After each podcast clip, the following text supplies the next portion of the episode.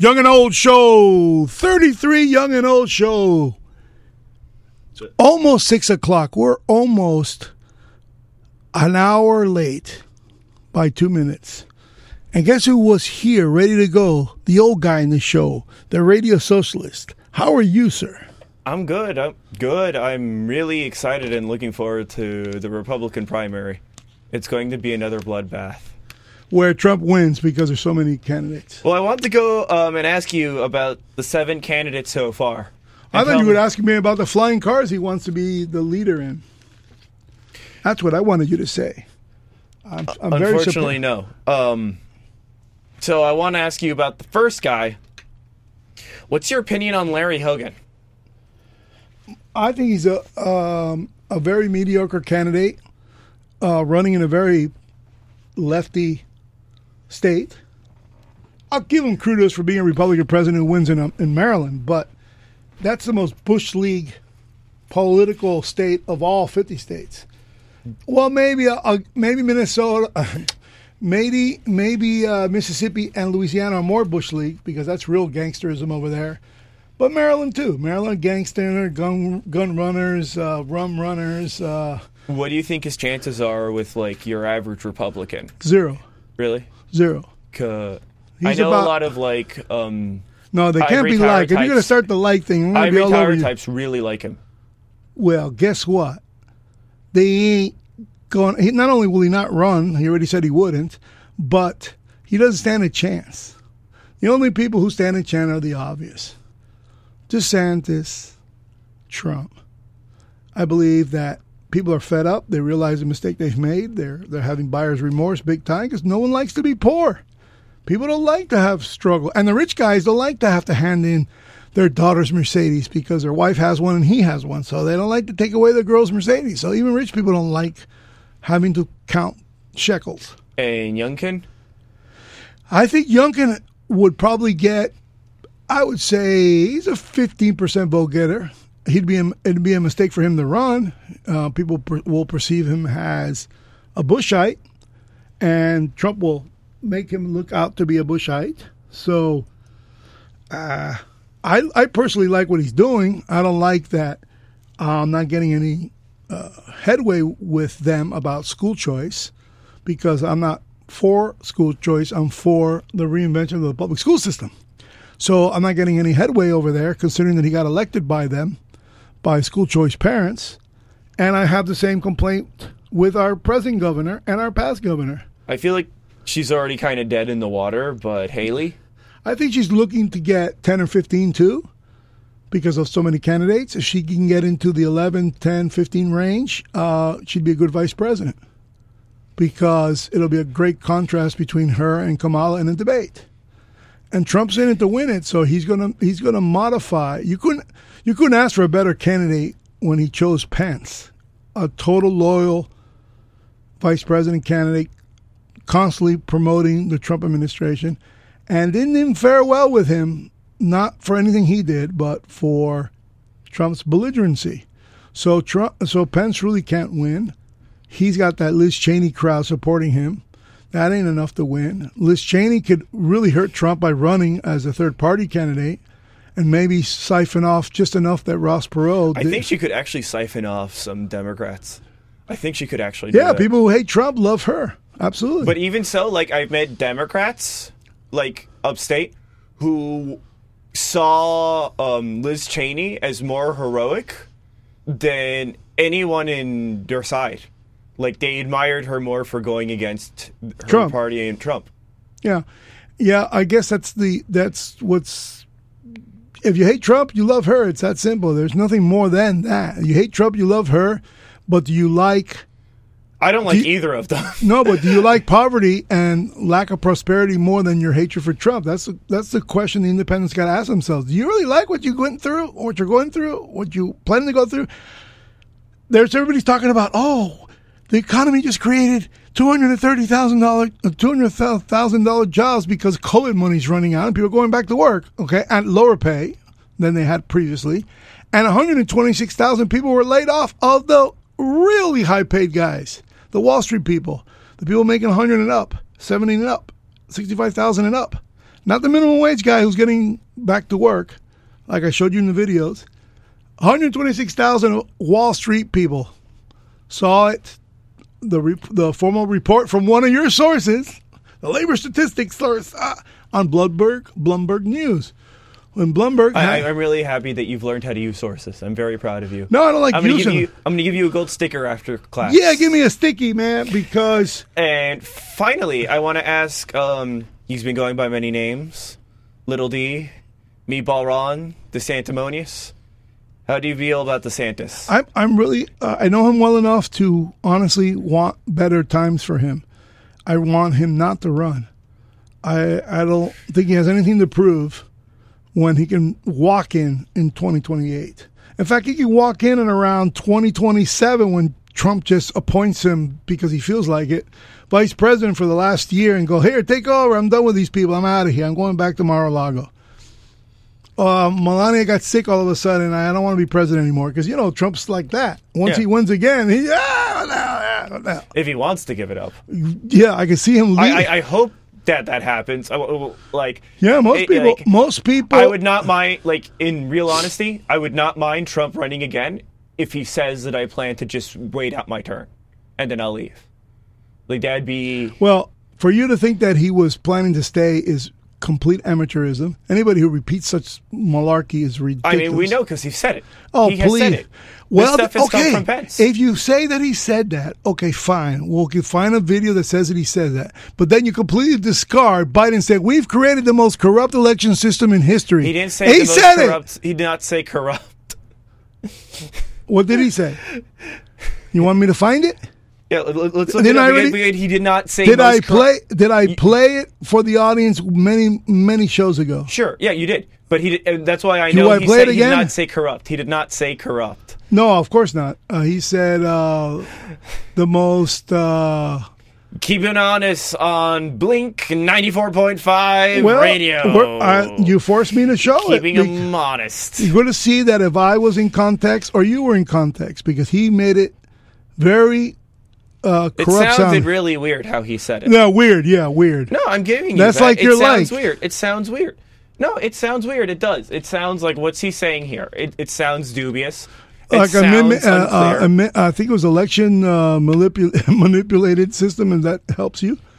I mean, Trump was already saying like we've gone over this a thousand times. Yeah, so why do you that Tr- hold Trump to those words with half of it is rhetoric, rhetorical I, stuff? I've, no, no, it's not rhetorical. But it It's doesn't lies. apply It's in lies. Biden. It's lies. I've held Biden up to lies that he has said in the past. Trump is all uh, Trump, is, all lies. You're and right. Biden, You're and right. Biden You're right. is you said it. Trump is all lies. Okay. Yes. yes. I'm saying so. Yes. Trump is all lies, but Biden is just occasional. That's the point. You interrupt me because you think I'm 38, I'm 58. I run circles around you. I already gone through more election cycles. I already come with anti-communist upbringing. I'm not talking about your parents' anti-communist upbringing. I'm talking about my 70s, 60s Cold War, deep Cold War upbringing. My parents too, man. okay, then. So Do you think your family was the only one who lost business in like Cuba? Well, I guess mean, like, what? I'm, I'm in Miami. Time out. You're not the only one. Time out. I didn't say. Notice there he goes again with his projection. My family lost plenty of businesses, but they were grand folk. They weren't my family. My, my parents came here t- uh, 21 and 22. My and my brother, my my dad at around 18 or 19. So yeah, they didn't personally lose anything. They lost their freedom. That's a lot. See, because my family actually lost their business. Yeah, we lost NBC my, my, radio. my family lost their business. Well, we lost NBC Radio, so you know, please, that's a, quite a quite a monumental business uh, because they're unique in nature. But, But I, I was also going to say probably because I'm Polish too. I think they had it a lot rougher. well, that's because they're Poles. And then that was a straight up invasion. Uh, yeah, the, the, the, the, uh, hell was knocking on their door. Absolutely. The good old man went there first. I don't want you to go there because I know that it's a big trap door and you want to go. No, want- I, I'm just you saying. want to talk if- about you Germany. Play, if you want to play that game, we can. But I'm just letting you know. Just letting you know. Oh, so they're really going forward with these TikTok bans, which is And kind you okay, guys did, did it for our administration, the President Obama's administration before this. We have put together, I think, the most extensive and inclusive voter fraud organization in the history of American politics. Okay, so was I out of context or what?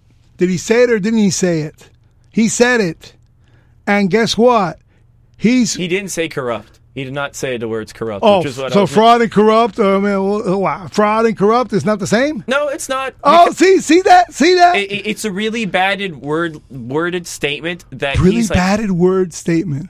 It's called transference of consciousness. Like you'd say, I write. He's saying, listen, he's Biden. write- he Biden it- was making no sense throughout the entirety of that election. Remember He's he, not making sense even today. That I'll No, grant no, you. they got him on the good cocktail right now. They got him on a good cocktail of drugs. But I remember that when he- explains why he goes to Delaware. I, I think he was trying to say that we've had the best fraud prevention Yeah. going for. Good. Because that was the big thing that they were saying is that this was the most secure election done to date. That's what I think he was trying to say. Good wishful thinking. No, Okay. but like I, I'm saying, you're right. It sounds weird, but he It doesn't sound real. It is fraud. They rigged it. because they You don't let me saying- investigate the machines because I need the evidence to investigate the machines. If- so they don't let me have the machines if- because they have no investigation if- evidence to claim the machines. No, I say that the machines say one number and a bunch of faulty ballots say the same number. And if you count the faulty ballots over and over again, they're still faulty But where are the faulty numbers? You gotta Where prove the signature. ballots? When you- all of Trump's lawyers that he put together for this Never got told the him ballots. to abandon it. They They've told him because to they can't get the ballots. because there's no evidence. You can't- you the know what state will not- re- you know what circular reasoning is? Do you understand? you just circular, did that for the You're last. doing that. You No, no, just did circular solid reasoning. You This- just put what I think what he said. I think that Biden What said that's what he- circular reasoning. No, that's me being inferential. Go ahead. Uh, you got the you got the airtime. I'm looking for something else. Here you go. The- Um, so go I got ahead. a news story right here from the Hill. Most view woke as a positive term. And are we supposed to find that legitimate? Uh, it's a USA Today poll records that Oh, 56 a little bit of legitimacy. agreed with the positive definition, and 39 percent says it's negative, which pretty much rides along the numbers of how many people were supporting Trump and how many people were against Trump. So I think this is just kind of the cutout between Republicans and non-Republicans. It's kind of what we're sitting on here, but it's really interesting because Republicans really rallied around the woke term. They were really proud of it. Uh, but uh, I believe it wasn't. It was coined by someone else, No, it was on Black Twitter. Black Twitter. And Black could you give could you give us the origin? Because I know that Sure. one of the Um, candidates for president wrote a book called Woke. I mean, I didn't assume he named it, but he probably heard it on Black Twitter. So please give us the origin. That would be very cool. I mean, the, originally the term had been around said stay woke apparently interesting enough it started with the abolitionist movement in 1860 so they they they, they revitalized it basically. yeah uh, it makes sense if it's like an Af- african american liberation word that it would come from these circles and it came around in resurgence after michael brown in 2014 Uh huh. so that's when it kind of had a resurgence um, a little and- bit before give us the context in which it was used.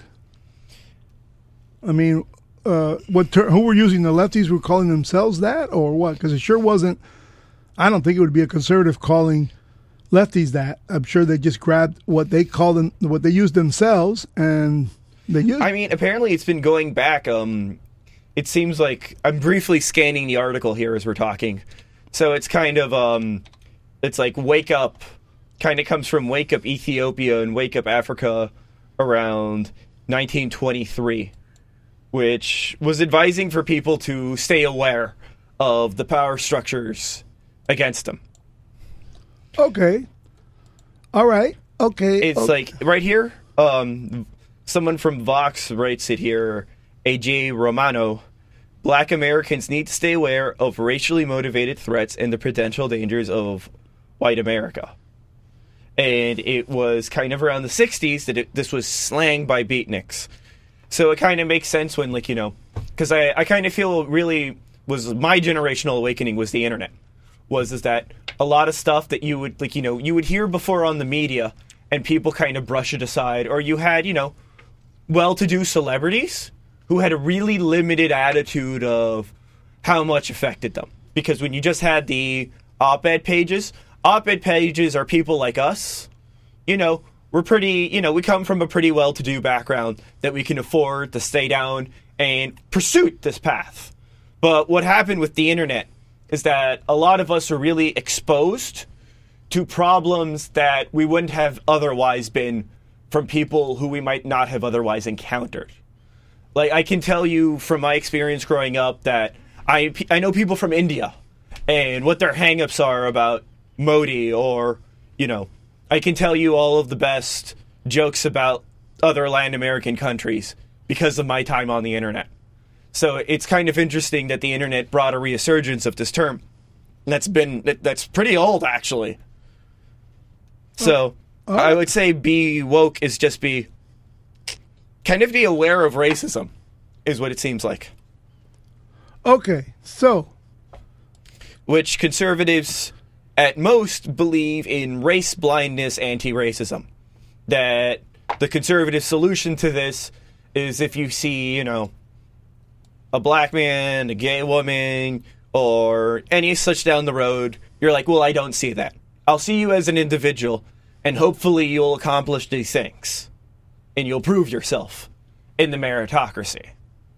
Which is kind of against what we would call quote unquote wokeness, right? Would you agree to that? I won't agree with that. Yeah. You know, I mean, I will agree to showing you, audience, the great Dinesh D'Souza? de Souza. He's going to explain to us the origins of fascism. As Oh, I arg- trust that. I trust that. He's he's such a snake.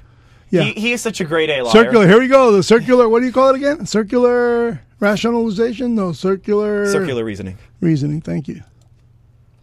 You are afraid of ideas. You're not willing to engage with me. Yes, you're afraid of ideas. You're not afraid of fascists. You think I pose a threat to you? I'm an immigrant. I came to America with nothing. What threat do I pose to you?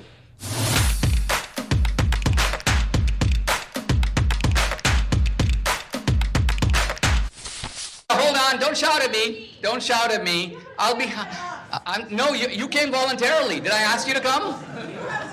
No, don't shout at me. Uh, I'm defending fascism. No, I'm exposing you as a fascist. Because, because, At American University Student Rally for the Young America's Foundation. do you realize? Uh, I'm, I'll tell you how. You asked me a question. Hold on. How am I a fascist with people who are hurtful and raped, and there's rapists who are still in the camp? Are you familiar? Are you familiar with the black shirts in Italy or the brown shirts in Germany? Do you realize that they would go to campuses, goons, and would stand in the back of the room, and when somebody tried to make an intelligent presentation and answer questions, they would shout them down, yell at them, try to intimidate them, and count as success if they could get the event canceled and the speaker threatened. But see, the problem is sometimes you get speakers like me who are not scared of people like you. We recognize your frauds. I recognize, I recognize that ultimately you are afraid of ideas. You're not willing to engage with me. Yes, you're afraid of ideas. You're not afraid of fascists. You think I pose a threat to you? I'm an immigrant. I came to America with nothing. What threat do I pose to you? You, you promoted dangerous, violent ideas that kill. I propose dangerous, violent ideas to kill people. Who have I killed? Capitalism. Do you realize? Do you realize that Hitler's deadly opponent was capitalism? If have you read the Nazi 25-point platform? Let me give you a few themes from it. State control of the banks. Do you support that? No. State control of healthcare. Do you support that? State, state control of education. Do you support that? No. All right. What I'm trying to get at is the fascist ideology is one that is distinctly on the left. Whether or not you personally support it. not any political theory. Fascism is specifically on the right. It is talking about a race superior to another. You are not saying has. All right, hold on. I don't. I don't. Look. In fairness, in fairness, I, I, there's going to be plenty of time to engage you. But let me just say this: no movement that calls itself a national socialist movement is going to be on the right. And the idea that the fascists are right wing because they support racial superiority. Wait a minute. The guy who showed the Ku Klux Klan movie in the White House was Woodrow Wilson, a progressive Democrat. So progressivism was married to racism at the hip. So don't pretend it was a right wing phenomenon. It wasn't.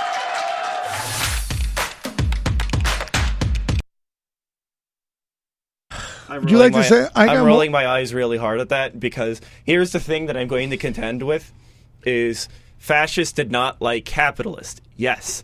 However, it's well documented that they were very much eager to seize the momentum of the communist movement throughout Europe at that time. That's the point of National Socialism in the title. I will happily contend that they're not, you know, American conservatism, which is a mixture of free market free markets and liberalism.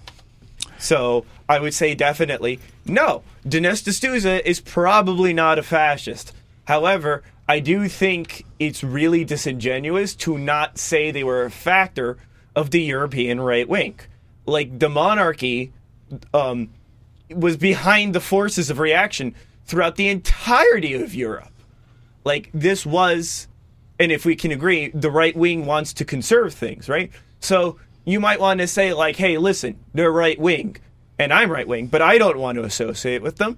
Sure, fine. I You glad- can you cannot say in boldface after 32 shows that you're right wing. no. I'm saying hypothetically. I'm doing a Ben Shapiro here. Oh, you're doing I'm, circular do- I'm not doing a. Ben Shapiro here. I'm doing. I'm Oh. going down. I think you gotta I- tell I- the Let's say for the sake of argument. Tell let- the let- let- audience that. Even if I was right You're not talking to me on the street. You're I- talking I- over let's the say radio. I was right wing. Uh, you know, I, you know, there are disagreements within this thing, within these movements. Like a lot of people on the left say, like you called fascism f- far right. it is, It is not. it is, Here we go. it is. We've already said it was pro defending It's the not. aristocracy. It's no, not. no, no, stop, stop, stop, stop, stop, stop, stop. For decades, this has been a favorite smear of the left aimed at those on the right. Every Republican president, for that matter, virtually every Republican, since the 1970s has been called a fascist, now more than ever. This label is based on the idea that fascism is a phenomenon of the political right. The left says it is, and some self-styled white supremacists and neo-Nazis embrace the label. But are they correct? To answer this question, we have to ask what fascism really means. What is its underlying ideology? Where does it even come from? These are not easy questions to answer. We know the name of the philosopher of capitalism, Adam Smith. We know the name of the philosopher of Marxism, Karl Marx. But who's the philosopher of fascism? Yes, exactly. You don't know. Don't feel bad. Almost no one knows. This is not because he doesn't exist, but because historians, most of whom are on the political left, had to erase him from history in order to avoid confronting fascism's actual beliefs. So let me introduce him to you. His name is Giovanni Gentile. Born in 1875, he was one of the world's most influential philosophers in the first half of the 20th century. Gentile believed that there were two diametrically opposed types of democracy. One is liberal democracy, such as that of the United States, which Gentile dismisses as individualistic, too centered on liberty and personal rights, and therefore selfish. The other, the one Gentile recommends, is true democracy, in which individuals willingly subordinate themselves to the state. Like his philosophical mentor Karl Marx, Gentile wanted to create a community that resembles the family, a community where we are all in this together. It's easy to see the attraction of this idea. Indeed, it remains a common rhetorical theme of the left. For example, at the 1984 convention of the Democratic Party, the governor of New York, Mario Cuomo, likened America to an extended family, where, through the government, people all take care of each other. Nothing's changed. 30 years later, a slogan of the 2012 Democratic Party convention was, the government is the only thing we all belong to. They might as well have been quoting Gentile. Now remember, Gentile was a man of the left. He was a committed socialist. For Gentile, fascism is a form of socialism, indeed, its most workable form. While the socialism of Marx mobilizes people on the basis of class, fascism mobilizes people by appealing to their national identity as well as their class. Fascists are socialists with a national identity. German fascists in the 1930s were called Nazis, basically a contraction of the term National Socialist. For Gentile, all private action should be oriented to serve society. There's no distinction between the private interest and the public interest. Correctly understood, the two are identical. And who is the administrative arm of society? It's none other than the state. Consequently, to submit to society is to submit to the state, not just in economic matters, but in all matters. Since everything is political, the state gets to tell everyone how to think and what to do. It was another Italian, Benito Mussolini, the fascist dictator of Italy from 1922 to 1943, who turned Gentile's words into action. In his Dottrina del Fascismo, one of the doctrinal statements of early fascism, Mussolini wrote, All is in the state, and nothing human exists or has value outside the state. He was merely paraphrasing Gentile. The Italian philosopher is now lost in obscurity, but his philosophy could not be more relevant because it closely parallels that of the modern left. Gentile's work speaks directly to progressives who champion the centralized state. Here in America, the left has vastly expanded state control over the private sector, from healthcare to banking, from education to energy. This state directed capitalism is precisely what German and Italian fascists implemented in the 1930s. Leftists can't acknowledge their man Gentile because that would undermine their attempt to bind conservatism to fascism. Conservatism wants small government so that individual liberty can flourish. The left, like Gentile, wants the opposite, to place the resources of the individual and industry in the service of a centralized state. To acknowledge Gentile is to acknowledge that fascism bears a deep kinship to the ideology of today's left. So they will keep Gentile where they've got him, dead, buried, and forgotten. But we should remember or the ghost of fascism will continue to haunt us. Guess what, folks? So disingenuous. Anytime I say This Refer that is the most disingenuous thing I have ever listened to in my entire life. So, Young and no, no, old. going, going out for starters. Here, here's something that he missed. Listen to it, really he's gonna want- if this guy's really gonna to make thi- this attack. this guy's gonna argue a PhD in political science and doctrinal statehood. yeah, I mean, he's a propagandist. In all due respect, he is a propagandist. You're not respecting. You're disrespecting him. He's a he runs five circles around you, He- educational. he- Also, he he's He lying. a good job. He has a good job because he's really met. You see how flippant they are? Really met donors. No, but here's the thing. It turns I- him no, upside no, no. down. I've already acknowledged. You didn't acknowledge. You look like a fool and the worldview of for three, 30 shows. You've been calling it a far right. It is. It's not. they, by their own admission, are. You're far ju- he just proved it to you. It wasn't. He's he No, studied Gentili. this. You don't even know I've who Gentili is. You They're don't even know who Gentili is. Values. They are against. You don't even know- and they are. You don't- the only thing-. No, you don't know anything. No, you are look im- imagining stuff. No, you look up some PragerU video, which isn't. See some PragerU. It's not to do with Gentili. It's a, it's about PragerU. No, but this is liberals have. This is what liberals have. Read any of these books? Dilute, No, no. denigrate. do you know what? disassociate and Do you deny the their facts. No, no. Do you know what the Kali Yuga is? Go Do ahead. you know what the Kali Yuga? Tell is? us. Do you know what the? Tell Okay, you us. don't. Do you know what Ride the Tiger is? No, you don't. You don't know anything about these subjects. So you go and look to an obvious propagandist who has no genuine effort to tell you about these things. I will gladly tell you and the audience what fascism is about. Go for it right now. They are, yes. Right now. Anti-bourgeois. Right now. They, they are anti-bourgeois.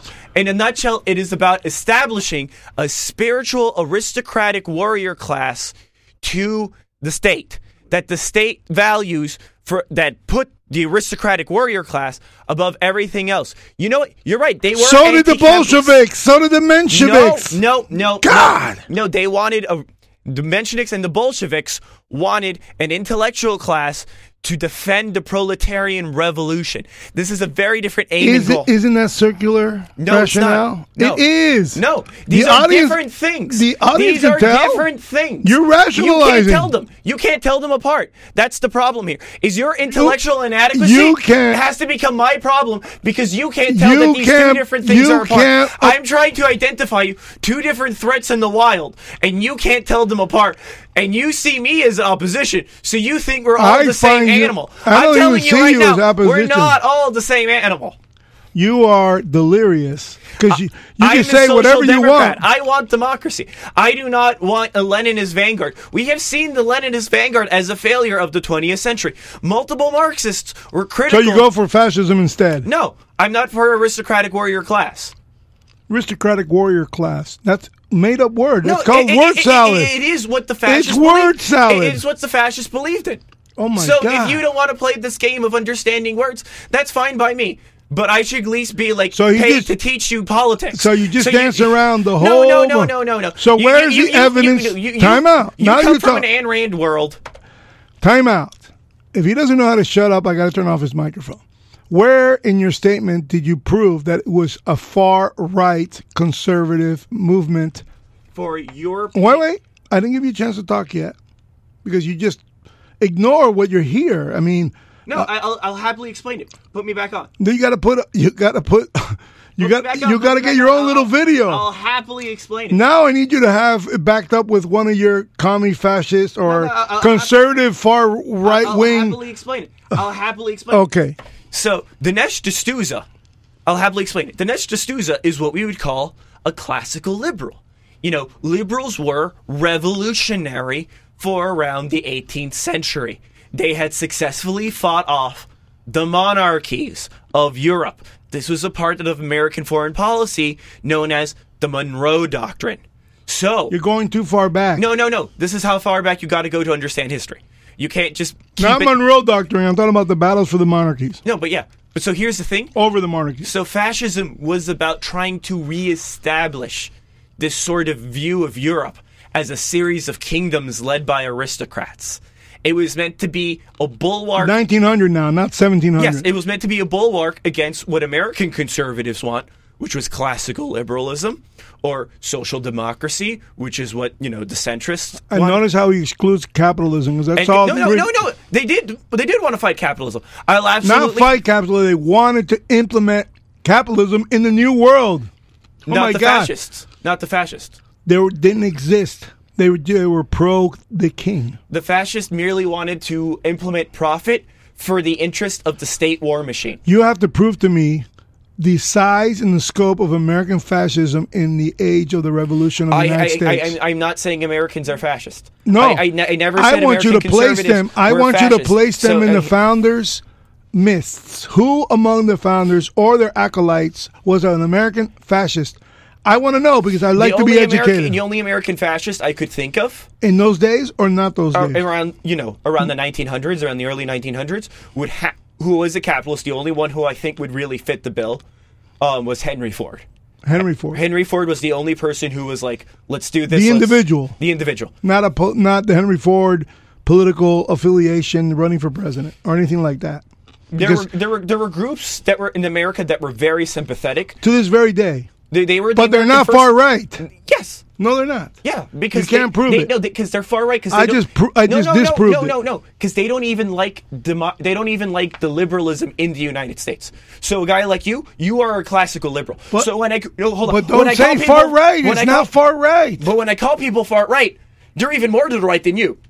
They're beyond you.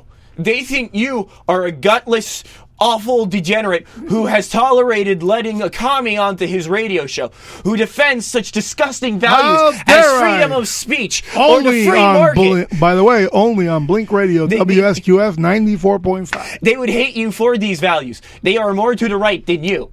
So you are not this far right, but there are people further to your right. That's what I'm saying. Is that there is a far right That is not that goes true. beyond you. Yes, they are. The people who are serious commie, serious, you're not being serious commie because you haven't been able to develop a serious case for communism. But the far left hates that you're on the air with me. That's for sure. yeah. They're fascists. No, they're, they're- communists. They're, They're, I- together. they, would- they would be. I would call them anarchists. The anarchists are the ones That's- who don't believe in freedom the- of speech. also No, no, no.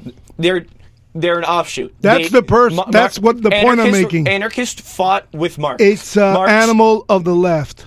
Okay? Plain and simple. You can keep on repeating it if No, you want. it, it, it's fine because you're really trying to simplify. I'm gonna hear very, blindly. very complicated subject. no, no, I just had I just had Dinesh D'Souza explain it to you in five minutes. Now I'm going to go on 14 Now he's going to run off to another video. We got a so dweeb to now. avoid learning more.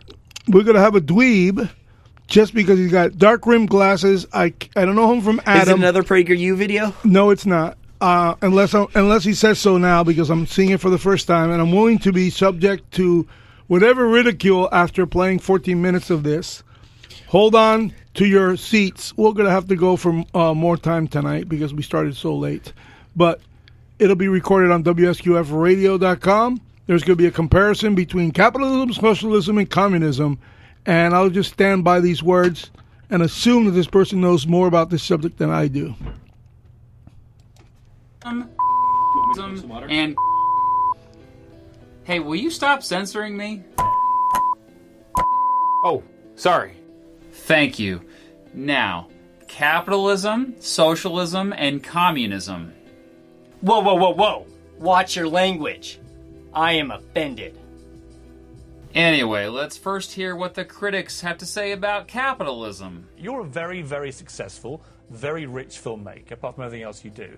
In a way, that is capitalism. I mean, you, you've got a business. Is it you have a company. Oh. Well, isn't it in its Yeah, really? purest sense, isn't it? Uh, what pure? There's nothing pure about capitalism. Is there not, though? Has it It's just not been capitalism. corrupted? Unfortunately, over time, capitalism has spun wildly out of control, transforming rapidly from a force for positive social change into a brutal system of oppression that's holding humanity back and destroying billions of lives. So, how many people in contemporary society, let alone across capitalism's long history, die due to this economic system? Capitalism is global, and around the world, 8 million people die from lack of clean drinking water. Roughly another 8 million people die from hunger, and on top of that, another 3 million die from vaccine treatable diseases. Adding in room for error, let's just take it to a grand total of 20 million deaths per year due to the lack of food, water, and vaccines.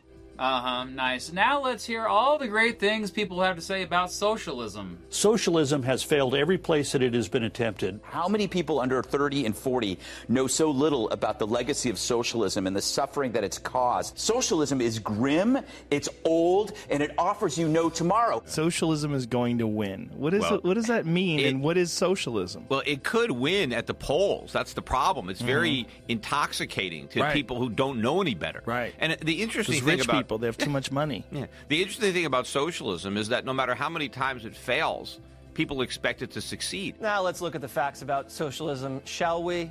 Venezuela, a rich country blessed with bountiful natural resources, is now a hellhole. What happened in Venezuela? They call that democratic socialism, but they don't have toilet paper, and it's less equal than ever. As we're now seeing in Venezuela, all of the promises that the left told us and we warned against now are shattered.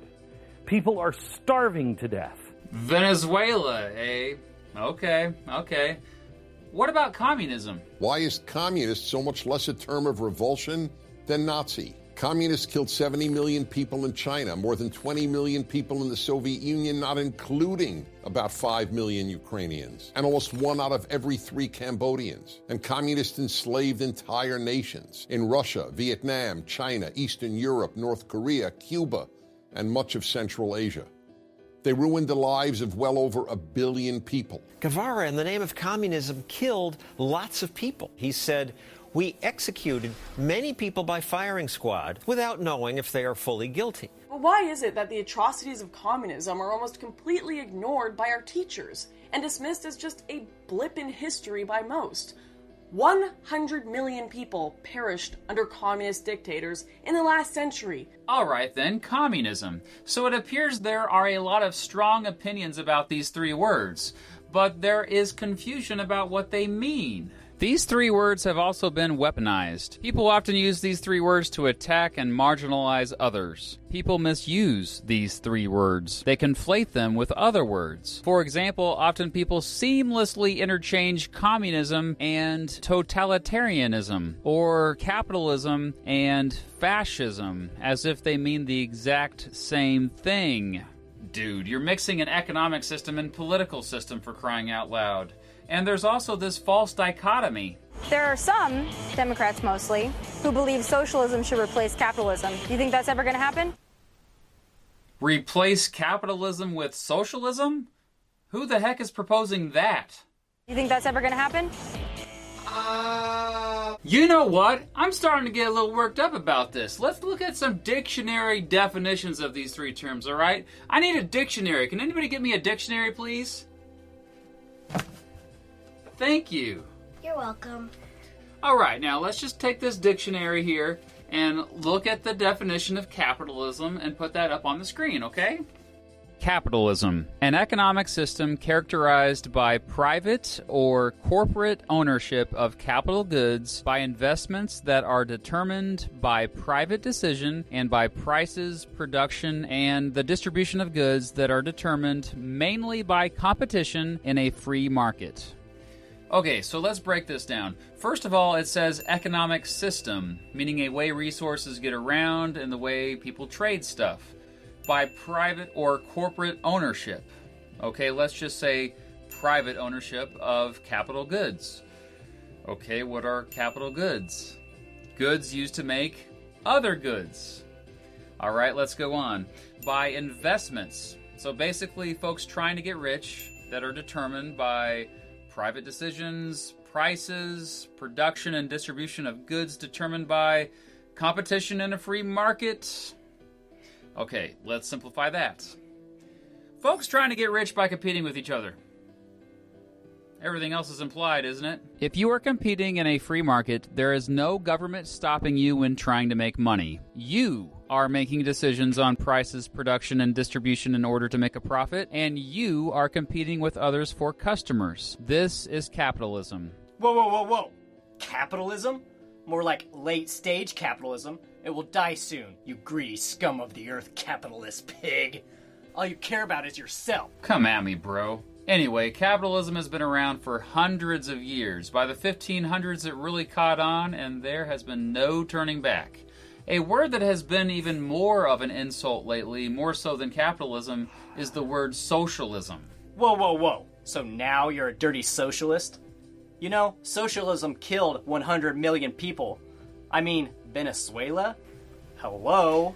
Well, crap. We've got three different definitions here in the dictionary, okay? Socialism. Number one, a theory or system of social organization that advocates the vesting of the ownership and control of the means of production and distribution of capital, land, etc., in the community as a whole. Number two, procedure or practice in accordance with this theory.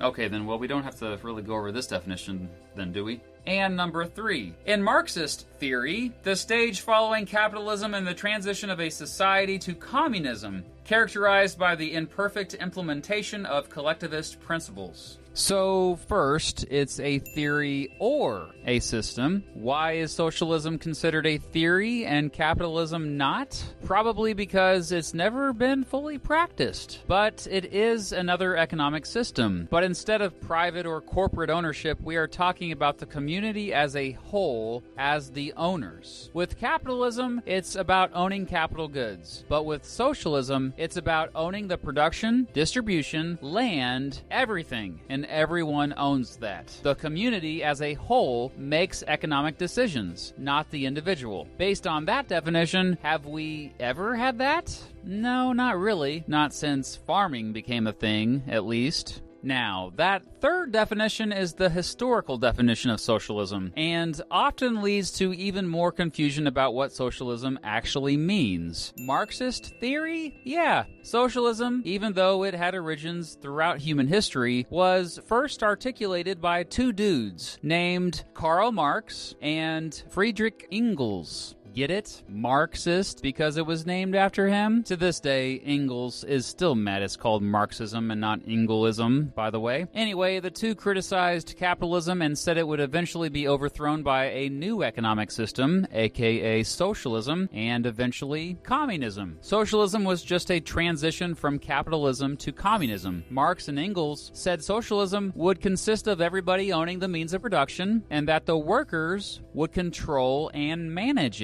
it. By the way, Marx is the reason why we even have the terms socialism and communism. Communism?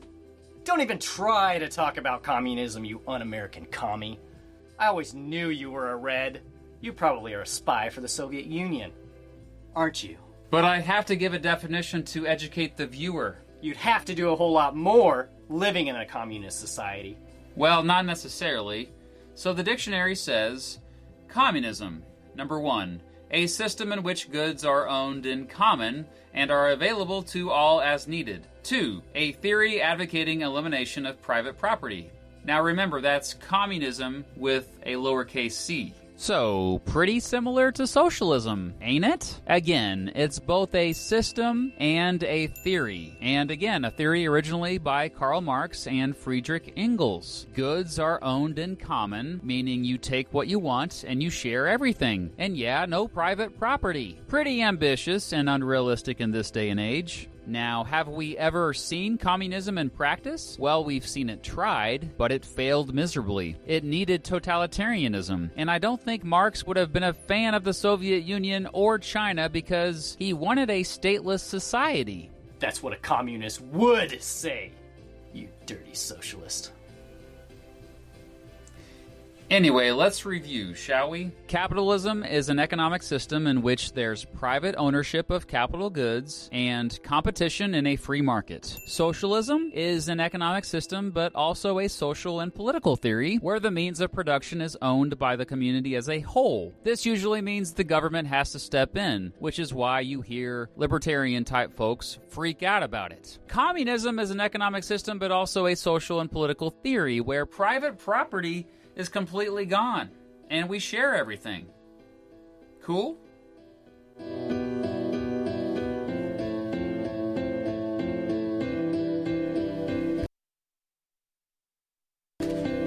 Okay, okay. Well, here's the thing. Those three words have been tainted over the years, and their definitions have morphed and evolved to a point where they almost are meaningless, okay? They aren't always just talking about economics. Karl Marx was talking about a political upheaval just as much as he was talking about an economic one, which is why it's better to learn about economic systems in a more accurate way. In reality, when looking at factors of production or what goes into producing stuff, there are four economic systems. Number one, traditional economy. Customs and traditions guide the factors of production. It's informal and there's usually no currency. Number two, command economy. It's top down. A central authority, usually the government, guides the factors of production. There is usually little input from the people. Number three, market economy. I mean, capitalism in its purest form, basically. Consumers generally guide the factors of production. It's bottom up. And number four, mixed economy. A mix of all the other three, man. And guess what? It's what the majority of the world has. Sometimes the government steps in to try to manage the economy. Sometimes it's a completely free market. Sometimes it's even based on traditional values. Because there's a difference between a public good and a commodity. Can you explain to me the difference between public goods and a commodity? Well, in economics, a public good is uh, a good that is, I believe, non-excludable and non-rivalrous. So exactly, yeah. It's also important to know the difference between the four categories of goods in economics. It looks like this on a table. So we've got rivalrous, meaning if someone consumes a good, it prevents someone else from consuming it. It's a zero-sum game. Excludable, meaning you can prevent consumers who haven't paid from accessing it. So on the table here, we've got private goods. Examples include food, clothing, cars, personal electronics that are excludable and rivalrous. And we've got club goods like cinemas, private parks, satellite TV that are excludable and non rivalrous. And then we've got non excludable. This column here has the rivalrous, which is common goods, fish stocks, timber, coal as examples. And public goods here with the non excludable, non rivalrous, such as air and national defense. I mean, the public goods spot here, let's pay close attention to that area. Many people do start to freak out and call somebody a socialist when people want to add things to the public goods category, such as healthcare. Is healthcare a public good? That's a great debate to have, but one for another video, as it's time to wrap this baby up. So there you have it the difference between capitalism, socialism, and communism. Well, Oh, I think that was a pretty fair video. And as I've always said, I am I'm, a mixed ha- I'm market happy person. with what I heard. I Yeah, like- I'll agree with that. You're familiar with the site uh, as I wasn't, so I took great risk in putting it on live, and it seemed like Uh, can I use the word like? I seem like. Uh, As long as you don't use weird. That's right. By the way, the listeners, you're not allowed to use weird either. Weird means absolutely nothing. Everything and everyone can be weird. You would have been a fantastic English teacher. No, because I'm you- you would- bilingual and I speak both of you them. would have corrected people's diction. You would have made them more Look, you just you words. just you just educated me today, and I just got educated in the vi- video because I never s- spoke of the economic systems as rivalrous and non-rival rivalrous. I can't even say that word three times. But you also taught me circular reasoning because I've used other ways and other means to describe someone who's starting where he begins using different rationale to get to the same point that I originally made and you're like what and you you're you're replying to me as in opposition and yet you're saying what I'm saying in a circular rationale that I wish I would have used that word before you did so I'm I'm quite jealous of the future generation and there's nothing more that I can It, say it, it helps when you get on the computer when you're very little and it gives you depression very early on. that's what happened to you I don't know if it was related to the internet, but I did struggle with a lot of depression growing up. I had a tough time just buying a computer I just didn't want to do it You know what I've done recently, and it's actually helped me uh, a, a load. Can I say a crap? I was going to say Yeah, a say crap. ton. crap- you can It say helped me a crap. crap ton because I've noticed it now because I'm among my peers. I notice I sleep better, and I think that's because I don't have a smartphone anymore. Whoa, there's a lot of talk about that. I, I, and having the phone, I need the phone because of my diabetes. I need it in my bed with me because there'll be an alarm if my sugar falls. I think it, we're going to be at a point like I'm calling it. You know, this is the one point where I'm a little bit conservative. Is that every single time a new thingamagig or gizmo Gizmo is made and given to us, I don't trust it. I immediately feel like has this thing been like safe? Well, when you say given, you mean a download, something for you? no, like a new sort of appliance. Oh, but full, but also gadget. applications. Look at my new appliance in the studio. Oh yeah, um, we found an amazing little um, Coca-Cola, Old refrigerator. a tiny little one, like A a, very little, Just- in the middle of the hall. just to keep a glass of water cold. Pretty cool. So, so it's like I, I feel like I do get when people are nervous about the future. I do feel because there are so many get rich quick schemes in the world that people are apt to stuff one down our throats, and then before we know it, we're stuck with one. And I really do feel that way about like the phone because I remember back in the day the internet was very different. And it's very interesting to me when you know you'll have a website like something posted on Reddit being discussed in the media. Like Reddit used to be obscure, but what's always been consistent is that Reddit is the worst website. Um, yeah, you, you can tar and feather whoever you want there. I, I know that when I was uh, firing the trigger letter at the K8 Center, I was later told, almost years later, told with screenshots what they were saying about me. And I'm saying, wow. And that stuff must have stuck to those who did not like what I was doing. And those who wanted to support what I'm doing now had doubt. And therefore, they gave Reddit a lot more credibility than, than you're telling me it deserved. Well, Reddit has always kind of been like a crazy website because Reddit used to be like a very free speech absolutist place, and then it got sold over to By liars and thieves, like always. No, um, I wouldn't say, but Reddit has always had a problem that every free speech platform does. Liars and thieves, like politics. There, there's a lot of liars and thieves per se, but the biggest problem that I've always seen is that people are really, really quick to factionalism. That a moment that there's a major dispute on the internet or something, people just cut the line and they just migrate to a new place, and then that place will be inculcated with a totally new self serving worldview. Yeah, but different than the, the original thread they vacated. Yeah, uh, but like the problem is, is that like a lot of people who will say like, what's really important about freedom of speech is that we get to test out ideas. And what I've really felt, what I've seen throughout my time on the internet, is that like you need a strong sense of like a freedom of speech platform that's like truly applied with a sense of fairness. Okay, but at the same time, each individual user of the platform, freedom of speech platform, has to get off the hell belt idea that they, their minds cannot be changed. And that's the biggest problem I see on the left. The people on the right are in shock and awe mode because they can't believe that a man out of nowhere who's had a uh, a turbulent uh, experience in capitalism comes to the foray, gets elected by God knows what chance, because he sure in hell was a shot in the dark. His name was Donald Trump. And that thing was so appalling that he was so attacked, and yet his economy was still the most successful in the last 50 years. Not only did he do the things he did, he did it under complete arrest. And like he said the other day at CPAC, he said, "Hey man, they don't hate me as much as they hate you. I'm just in their way."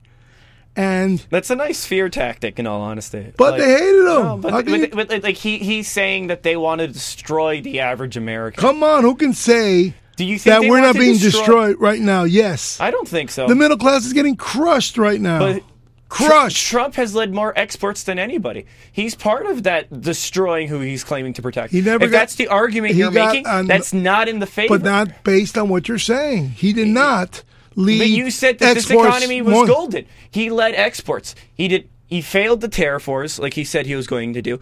He continued to ship up manufacturing. He continued, like, listen. I think him and Biden both have an accountability for what's you happening in realize? East Do Palestine. you realize a terror war must go on for about 25 years, not four? If you want to take down China, you've got to be energy independent first. Second of all, you have to get rid of the income tax and you have to reduce it to 1% like it started. then you got to use excise taxes to replace what you uh, don't even depend on, which is what comes in through income tax, because income tax won't even pay the interest on the present debt in a month. All the income tax. If you were to tax me, That, that's wh- the only way to hand it to China. That's the only way. The biggest concern that we should have about China is how much they're polluting. That is the biggest concern. Oh, how delirious. No, it is. No, man. Yeah, it is because no, it isn't. Yeah, it is because if, no, it if global warming hits hard, no, it is. you, see, this is a boomer the talk. biggest this is old man concern of China is, old man is talk. their is ability man to talk. completely crush the American economy and threaten war to get what they want You from know us. it's going to make everything harder for us. Because we couldn't If- if fight another- them right now. Climate change They could fight it. Do you realize- And we get more climate migrants, and then we have more anxiety about letting more people into the country, or how we're going to settle when borders have to be redrawn because so many places have been flooded, like Key How about Biscayne. flooded by Chinese? They're going to take advantage of that. You don't think for a moment they're going to be able to hit us with a propaganda war over this? in the they don't have to. They just take our fork and knife away and walk over the Bering Strait and paddle over here and out reproduce us in less than 10 years. My God, it's 1.1 billion people that half of them do not eat three meals a day. They come over here and crush us, crush us by simple immigration. How many are coming over right now over the Mexican border? My God, that's the biggest threat Chinese to China. are coming over the immigrant. Yes. What are you? Are you not? Are you hiding under a rock again?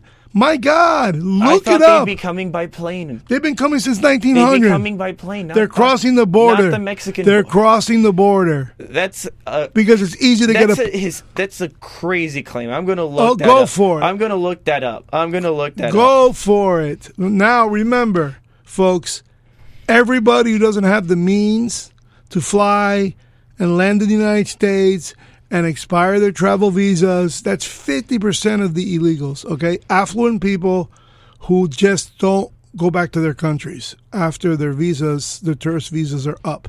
And they go into hiding or they have other sources So of this income. is interesting. The first thing that's already come up to me now is that the Chinese who are emigrating here, like ethnically Chinese, okay. are primarily from Taiwan or Hong Kong, who have an anti-Chinese government sentiment. Same like my parents who had an anti-communist. But then, yeah, then what? Then what's the anxiety about that? They're Come going to on, replace you this ask your mom. No, I, Ask really, your what- mom. Yeah, my mom. Ask is my parents. pro-America. They- I'm pro-America. They raised the pro. Dude, they got out of there in 61 because they were But then what's the anxiety about China crushing us with immigrants? Hello, they're coming in huge quantities.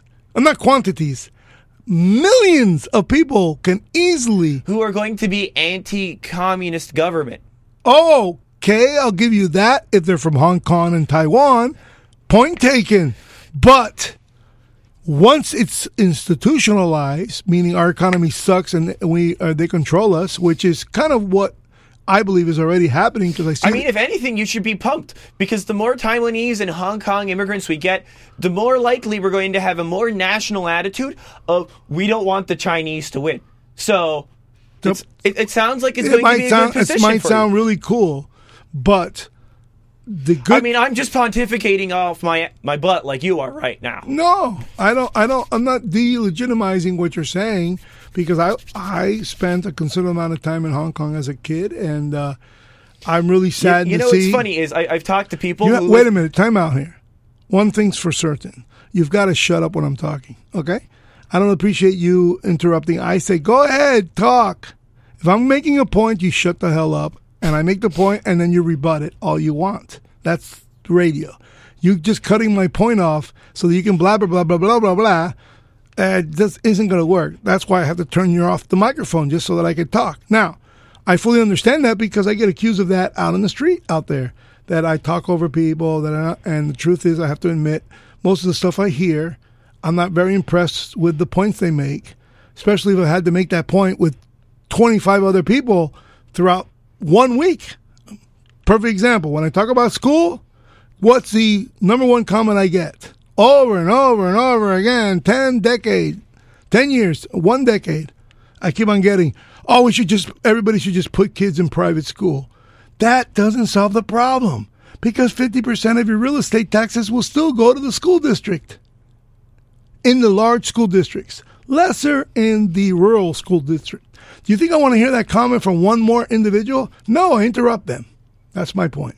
I was making a point. But that- what I wanted to say, what's really funny, And it goes I- right I- back- it goes right back to interrupting. I've talked to people who've left from China, and I'm like, what are they like? Like, wh- like what's the government? Because they're I- escaping.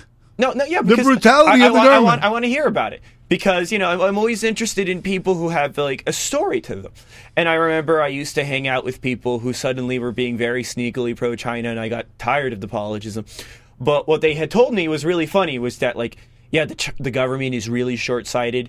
It's full of people who are just greedy. And then I was like, hey, like, oh, they're just like us. That's They're just true. like us. That's not that true. sounded We're not- exactly like what I well, would complain about my government. Is that we're full of a bunch of short-sighted and greedy actors. Okay. There's no there's no doubt that Gordon Gekko was correct in Wall Street. Democracy mixed with capitalism, mixed with socialism, turns out naturally, organically, kinetically as greedocracy. Gordon Gekko. It's not a democracy, it's a greedocracy. There's no way that you can really beat your competition to a pulp to make sure that they don't bankrupt you without a certain amount of greediness. I know that my situation is tr- incredibly competitive. I'm up against Home Depot. Now, I, I don't really espouse to greediness in my case because, quite frankly, I can't compete with Home Depot. Cannot. There's no way I can compete on price, manner, marketing, position, and client base. So I'm an oddball when it comes to competing with Home Depot because I'm I'm out here on an island where I can only live off I, I've always preferred buyers Ace here. Hardware. But I, I've always gone all I can win the war on is manners, service, as many products as possible, but I cannot compete price wise. Now, I can't be accused of being overly expensive either because I go to Home Depot on a regular basis to see how how I am, how I stand. Do I go up? Do I go down? Right now, we're all going up. Inflation, inflation, inflation. But guess what? I'm owned Ace Hardware, Home Depot, Lowe's. Right now, my fellow citizen, radio socialist Alejandro, is dominated, controlled by China. All our products are made there. We couldn't even make the transition. Trump would have to be in power for 25 years to make the transition. That's my point. And every once in a while, we fail because we only get in there for four, eight years, and then the Democrats rule again The biggest. I don't think it's just the Democrats. It's when you're talking about when it sounds like to me when you're talking about you know your hardware store already outsourcing everything. It sounds like a problem with much deeper tendrils than one political party. You they're the, they're the ones who support the high tax environment that doesn't allow people to manufacture goods in the United States on a regular basis before they have to export the trades off offshore.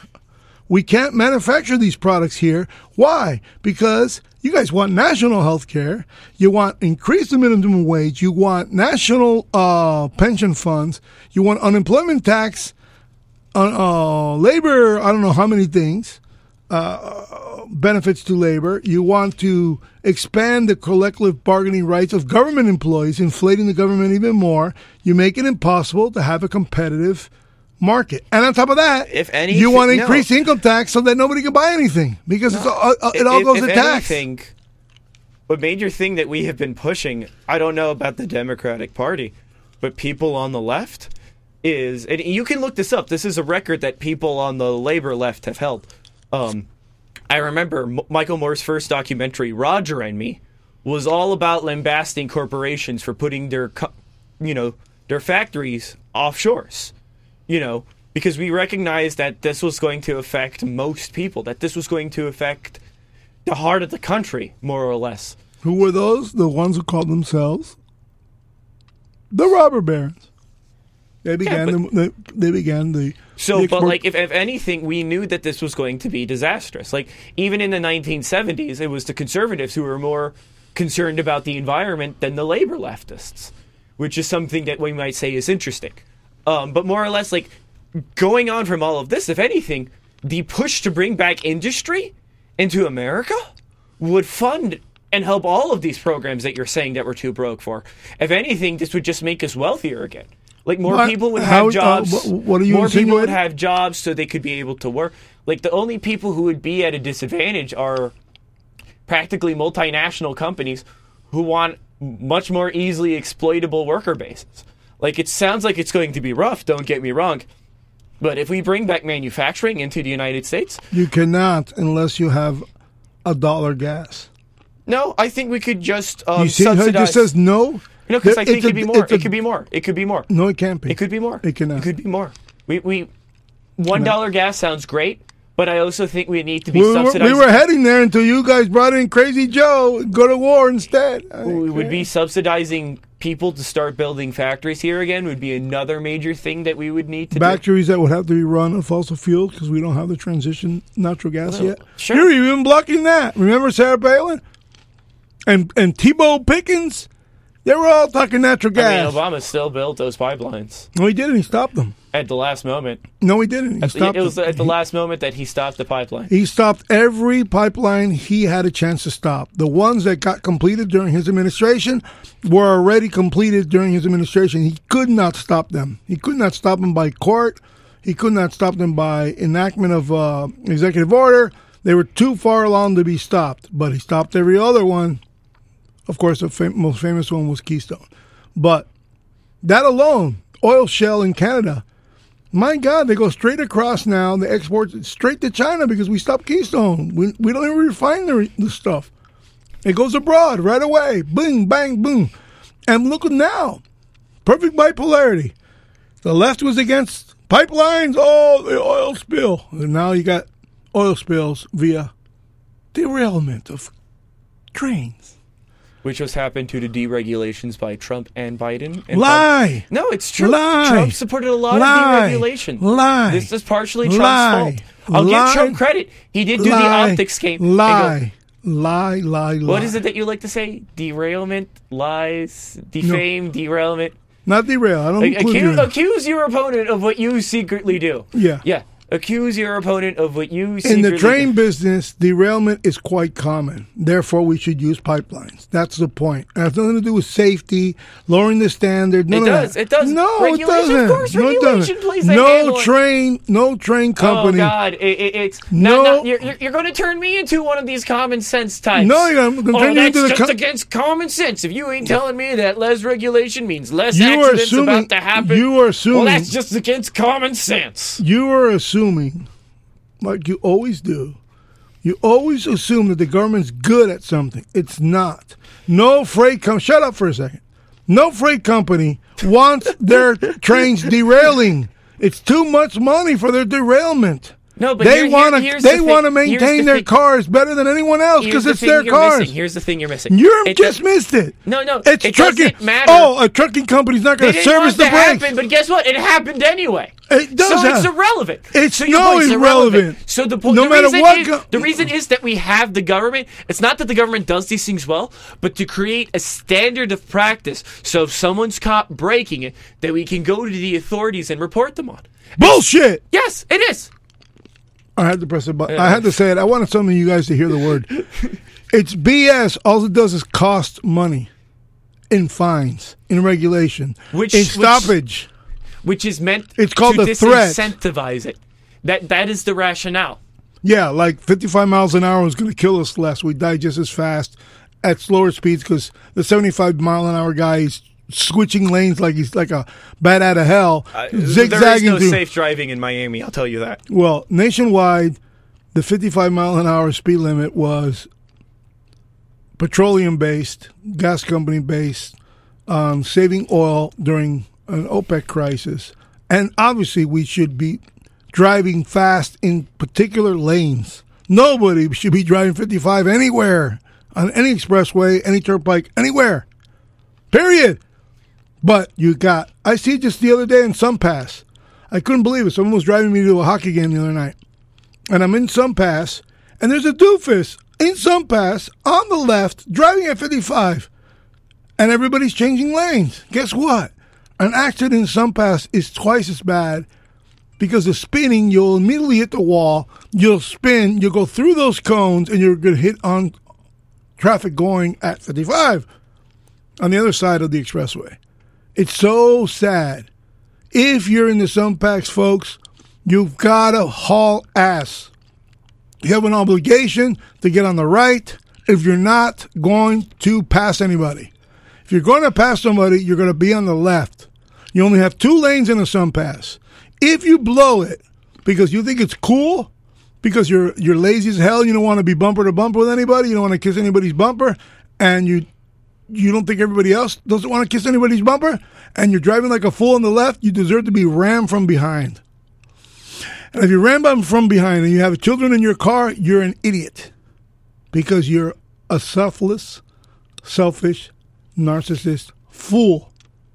That's male and female. On today's, oh, by the way, today's International Women's Day. Yeah. Kudos to So, who's your favorite um, female thinker? Let's Thinker? celebrate the, the like political thinker. Oh. Who's your favorite woman who did that in honor of women's? Uh, you dying for me to say Ayn Rand. I want to know know if it's someone else you have other than Ayn Rand. Is what got me curious. I, I, uh, And if it's Rand, you can talk about what Rand meant to you. No, I think um, in terms of thinker, I would have to say only because I'm caught off guard. It would be Margaret Thatcher. That, yeah. Uh, only because of the political side of her, because she wasn't really. Uh, I don't really know her to be a, phil- a philosophic, politically philosophical person, but I might be wrong for all I know. But yeah, that, that's a good question. Uh, I, I haven't thought about it much. I, I don't have an American woman I can say that's born in the states that I admire how they think. Uh, I really don't. Um, I remember enjoying Ann Coulter for a while there. I wonder what became of her life. I don't see her out and out and about in the. She's pretty out and about. She was on In the mainstream media. She was on Tim Pool's um, show, and she was talking about the fact that she really wants Trump gone. wow, so she's turned on Trump after wanting him so bad. But like, yeah, you're right. Like, but she she did prop. She has turned on Trump with the rationale of like, like this guy was only good for us when it came to immigration. Aside from that, like, And never accomplished that because the Democrats didn't let him have a wall. well, she said that Nancy Pelosi walked away with his balls. Ooh, That's what Coulter said. Yeah. kind of kinky from from Ann Coulter's point of view. Dude, do you remember how like people would be like really kind of horny for her back in the day? I, I always, Even Michael Moore was like very that's not attracted the, to her. that, that's not that's kind of creepy.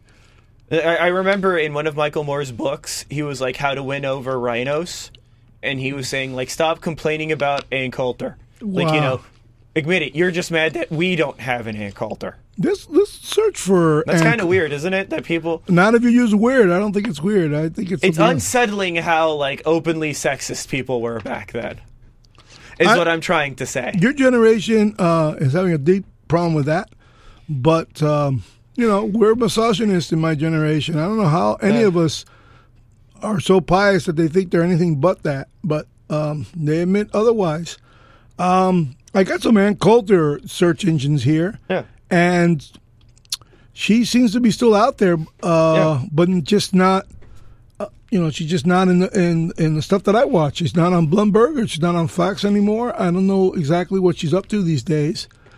She has a problem with Nikki Haley or no?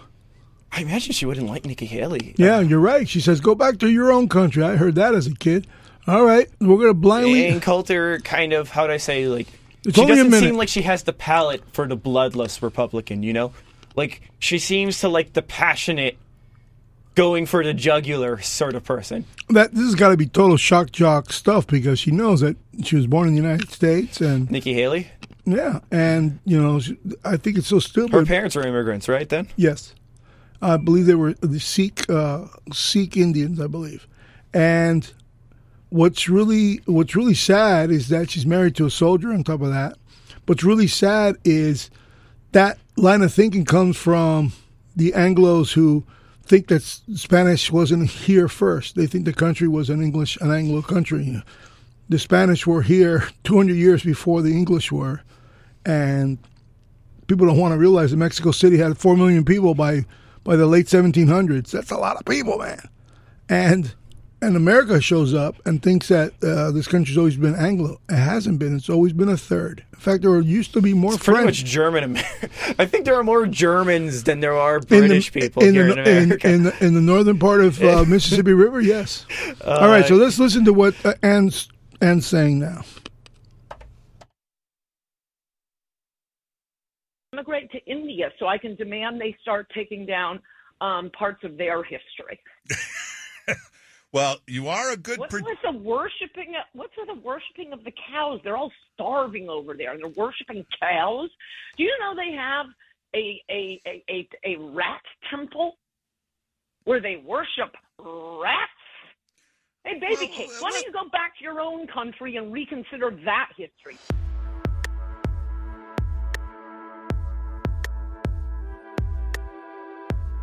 That was a racist rant against Nikki Haley.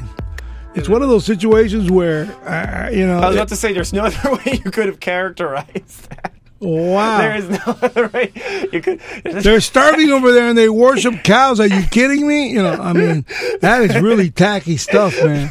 But she was always the queen of tacky. Yeah, She, was always really good at being tacky. Like, she was she was on a roll there, man. and she, I, I, I remember the first time I ever saw her was, um, oh God, like the kids would think I'm old, right?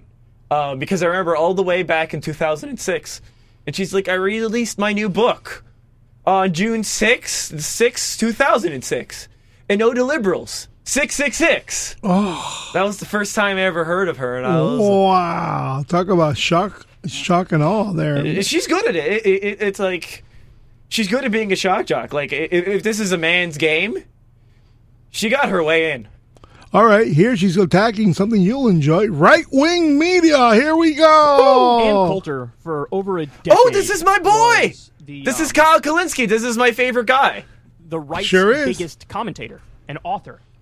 And um, she was during the Bush years. Nobody was a bigger supporter of the wars in Iraq and Afghanistan, the torture program, Guantanamo Bay. I mean, she was just the worst of the worst. Well, now she's a little disillusioned with a lot of folks on the right, particularly Trump and his movement. And so she's sort of letting it all hang out and airing out all the dirty laundry. And it's really interesting to see. So she went on Tim Pool's show and um, she said a few things I want to share with you. First, let's get to her commentary on Trump. the what the 2016 campaign I, I think was the greatest presidential campaign in world history but in the book i make it very clear he's an awful person he's a con man he's a grifter um, horrible tacky vulgarian got all that but he's the only one offering us this basket of issues i want Rich to coming vote from her. the, what, the 2016 Wow. Horrible, tacky con man, a grifter, a vulgarian, all these negative things. But, it, you know, the, the Let's just cut ahead. Position themselves as who, me, bro. So we don't outside, take all truth of his commentary? And then it's just like, you're still taking positions like that. The objectively incorrect position that was proven insane years and years and years ago. All right, more. Yeah, well, he's wanna be- always known how to be a celebrity, right? Like that. That reminded me of the reality t- TV show aspect of Trump, right? He knew. He knew. I don't. yeah, I think you're giving him more. I don't even think it's knowing how to be. I think he's a narcissistic. I. I didn't. The one thing I didn't know when I wrote "In Trump We Trust" is how profoundly stupid he is. Um, I made very clear in the book the only thing he could do, we will forgive him for a- a- anything. And I defended him the day after the Access Hollywood, you know, pussy grabbing tape came out. I was giving a speech before like 5,000 people in California up in farmland. And I was pedal to the metal defending him. And, and, you know, I said, we'll forgive him for anything, but unless you betray us on immigration. Oh, and guess what he did? Yeah, well, you he's wanna be- always known how to be a celebrity, right? So the main reason why she has turned on Trump is that, in her opinion, Trump betrayed the base on immigration. Fascinating. Fascinating. She wanted a wall built, and she wanted every mile of land at the southern border, um, you know, with the wall. I mean, she would support the Great like, Wall of Will, wouldn't she? miles of the wall or something like that. Just like It'd a- be a interesting little- to have her on. Like a little uh, part of it, and he did have. Remember, real master of the craft, the shock jock. I always kind of respected Coulter more than Limbaugh because I always felt like Limbaugh kind of like derailed everywhere. Like you know, granted he has a show, so it's probably harder to fill. Hello, airtime. three hours. Yeah, so it's harder to fill airtime, but like every it's single not time. airtime. It's easy to ramble into rabbit hole. That's why he has an executive producer screaming into him, squirgly, s- s- squirgly. What was his name? Sigley, squirgly. Yeah. But, but Coulter was always. And you know how many times Coulter people were was- accusing him, the Squirgly, as a racist, and the S- Squirgly was a black man? and Squirgly comes out and says, I, How many of you thought that I was a white guy? Uh huh. And the big old black guy, you know, uh, they were the best of friends, and they worked together for all those years, man. 20 years on the radio. Holy moly. So uh, tell me more about this Kyle Kulinski guy. Uh, yeah, um, it's, it's still Women's History Month, so like, let's get back. I'm going to go back, Back to to- focus. But he's um, he's a really good independent YouTuber, um, newscaster. He reads the stories, he goes through the data. He's real sharp with the rhetoric. Um, he's done several debates. He's really good at debates. Like he really stands his ground and he knows his facts, and he can be nice and pithy and shoot people down well. I, I really like the guy, and he's he's pretty interesting. That like he keeps it authentic as a reporter. That he's like a fun personality you want to come back to. What'd you do with all the gadgets I gave you to twirl around? You ran off with them. Yeah. There Um, there- here's a cartoon that I wanted to play with. You have, notice how he officially stole something from, and he goes, uh, uh, mm-hmm. You did you sell them? Did you rehawk them? No, I know where the the fidget spinner is. It's at home. And how about the chain? I have no idea. The chain disappeared on both of us. It had to be you. It didn't disappear on me. I knew that it, you ran off with it. I always and I did it for. I- and the I worst always- thing about it is I give him something for him Well, to fidget now, with. now it's at my place. Now it's at my place. the chain? Yeah. You The know- fidget spinner. The chain, I have no idea. The chain is the one that's the most sophisticated one. It's the one dearest to me. You've like stolen my heart. That's the one that I brought sto- here. You, you've stolen my heart too. Yeah, I was just so, So- flabbergasted watching you spin it around because otherwise, So here is a. you play with the microphone. Here so you're gonna break um, the equipment in here. here He's like a little kid. Hold on, I, I, I want to make a point. Let's get back to the show. The, the people don't want to hear about this. Uh, so this was a cartoon that was made by like African Americans. It was kind of a commentary, and it was called um, the Boondocks. And it started out as a Sunday paper, and they they had Coulter as like a complete grifter, and I thought her character was super. How, do you, how how can you be like a complete a complete grifter? How do you do that? Joe Biden uh, is not a like a grifter. He is a grifter, a public grafter grifter. Oh, that bitchy. Don't give me that baby listen shit, motherfucker. Oh, fuck. Stupid.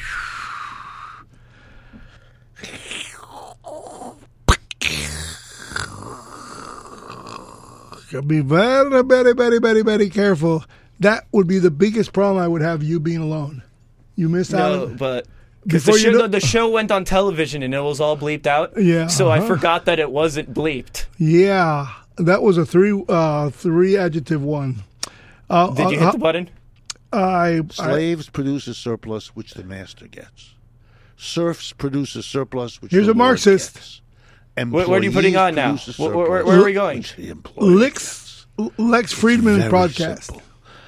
These are exploitative class structures. This is Richard Wolff. Because one class produces a surplus appropriated, distributed by another group of people, not the ones who produced it, which creates hostility, enmity, envy, anger, resentment, and all of the problems you can lump under the heading class struggle.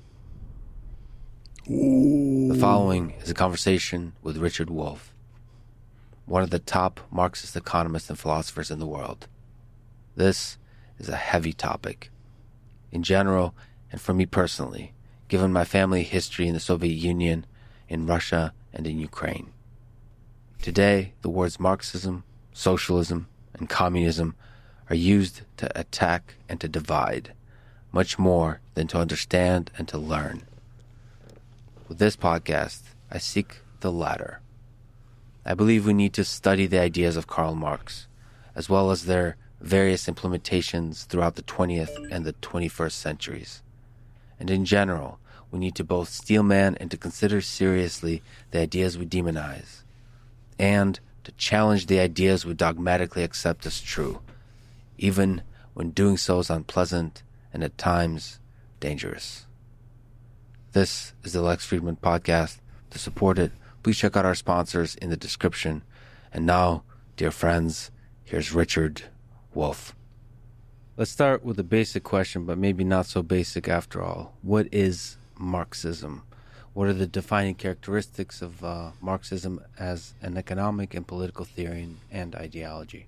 Well, the simplest way to begin a definition would be to say it's the tradition that takes its founding inspiration from the works of uh, Karl Marx.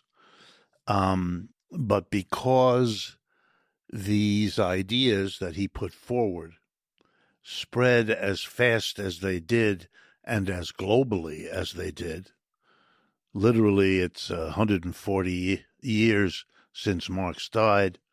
And in that time, his ideas have become major types of thinking in every country on the earth.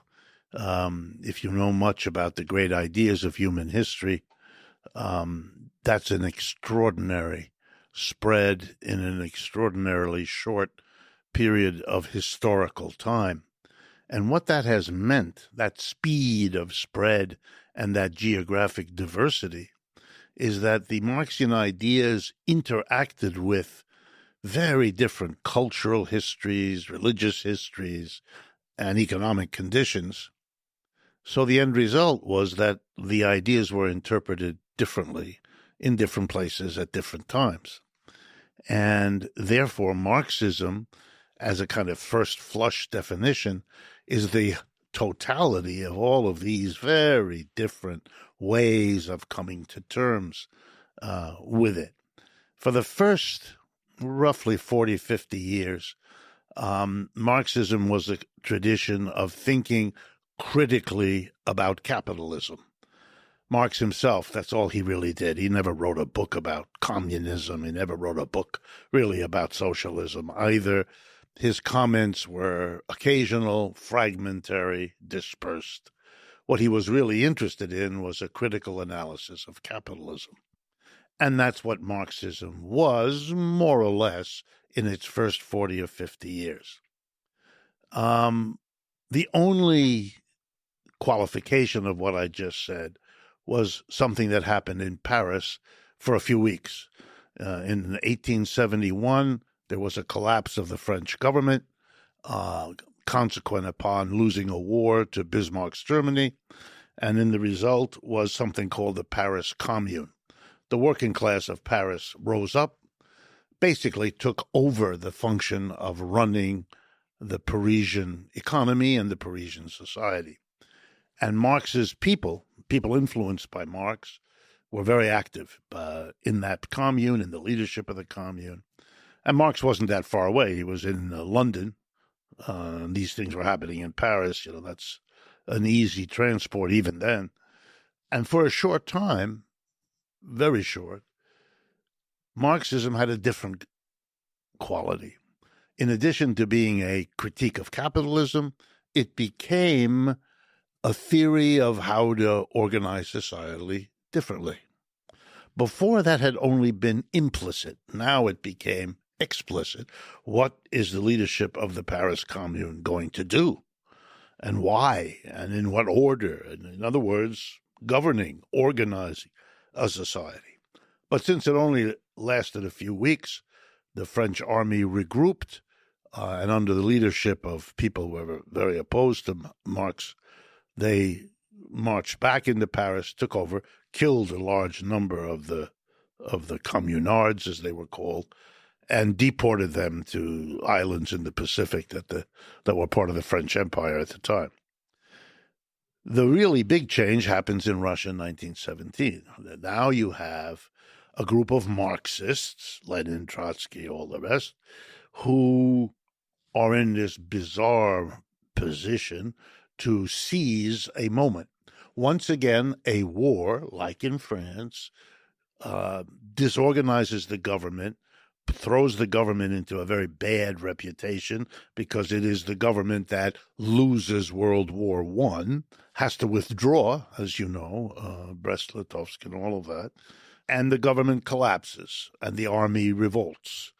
And in that situation, a very small political party, Russian Social Democratic Workers' Party, um, splits under the pressures of all of this uh, into the Bolshevik and Menshevik divisions. Lenin, Trotsky, and the others are in the Bolshevik division. And to make a long story short, he's in exile. Uh, his position, uh, Lenin's position, makes him gets him deported because he says Russian workers should not be killing German workers. I mean, this is a war of capitalists who are dividing the world up into colonies, and Russian working people have no, should not kill and should not die for such a thing. As you can expect, they arrest him and they throw him out. Interestingly, in the United States, the, the comparable leader at that time of the Socialist Party here, as you know, there was no Communist Party at this point, that comes later. Um, the head of the Socialist Party, a very important American figure named Eugene Victor Debs, makes exactly the same argument to the Americans should not fight in the war. Uh, he's independent; he has nothing to do with Lenin. I don't even know if they knew of each other, but uh, he does it on his own. He gets arrested and put in jail here in the United States. By the way, he runs for president from jail and does very well, really very well. Remarkable. Um, and he's the inspiration for Bernie Sanders. If you if you see the, the link, um, although he had much more courage politically than than Bernie has. That's really interesting. I'd, I'd love to return to that link maybe later. Yes, history uh, rhymes. Yes, the complicated story. Anyway, what the importance in terms of Marxism is that now this seizure of power by a group of Marxists that is a group of people inspired by Marx, developing what you might call a Russian, uh, even though there were differences among the Russians too, but a Russian interpretation. This now has to be transformed from a critique of capitalism into a plan, at least, what are you going to do in the Soviet Union? And a lot of this was then trial and error. Marx never laid any of this out probably wouldn't have been all that relevant if he had, because it was 50 years earlier in another country, etc. So, what begins to happen, and you can see how this happens then more later in China and Cuba and Vietnam and Korea and so on, is that you have kind of a bifurcation. Much of Marxism remains chiefly the critique of capitalism, but another part of it becomes a set, and they differ from one to the other, a set of notions of what an alternative post capitalist society ought to look like, how it ought to work. And there's lots of disagreement about it. lots of confusion. Um, and I would say that that's still where it is. That you have a tradition now that has these two major wings critique of capitalism, notion of the alternative, and then a variety of each of those. And that would be the framework in which I would answer. That's what Marxism is about. Its basic idea, if you had to have one, is that human society can do better than capitalism, and it ought to try. And then we can start to talk about what we mean by capitalism. Fine. So we'll look at the critique of capitalism on one side, but maybe stepping back, what do you think Marx would say if he just looked at the different implementations of the ideas of Marxism throughout the 20th century, where his ideas that were implicit were made explicit?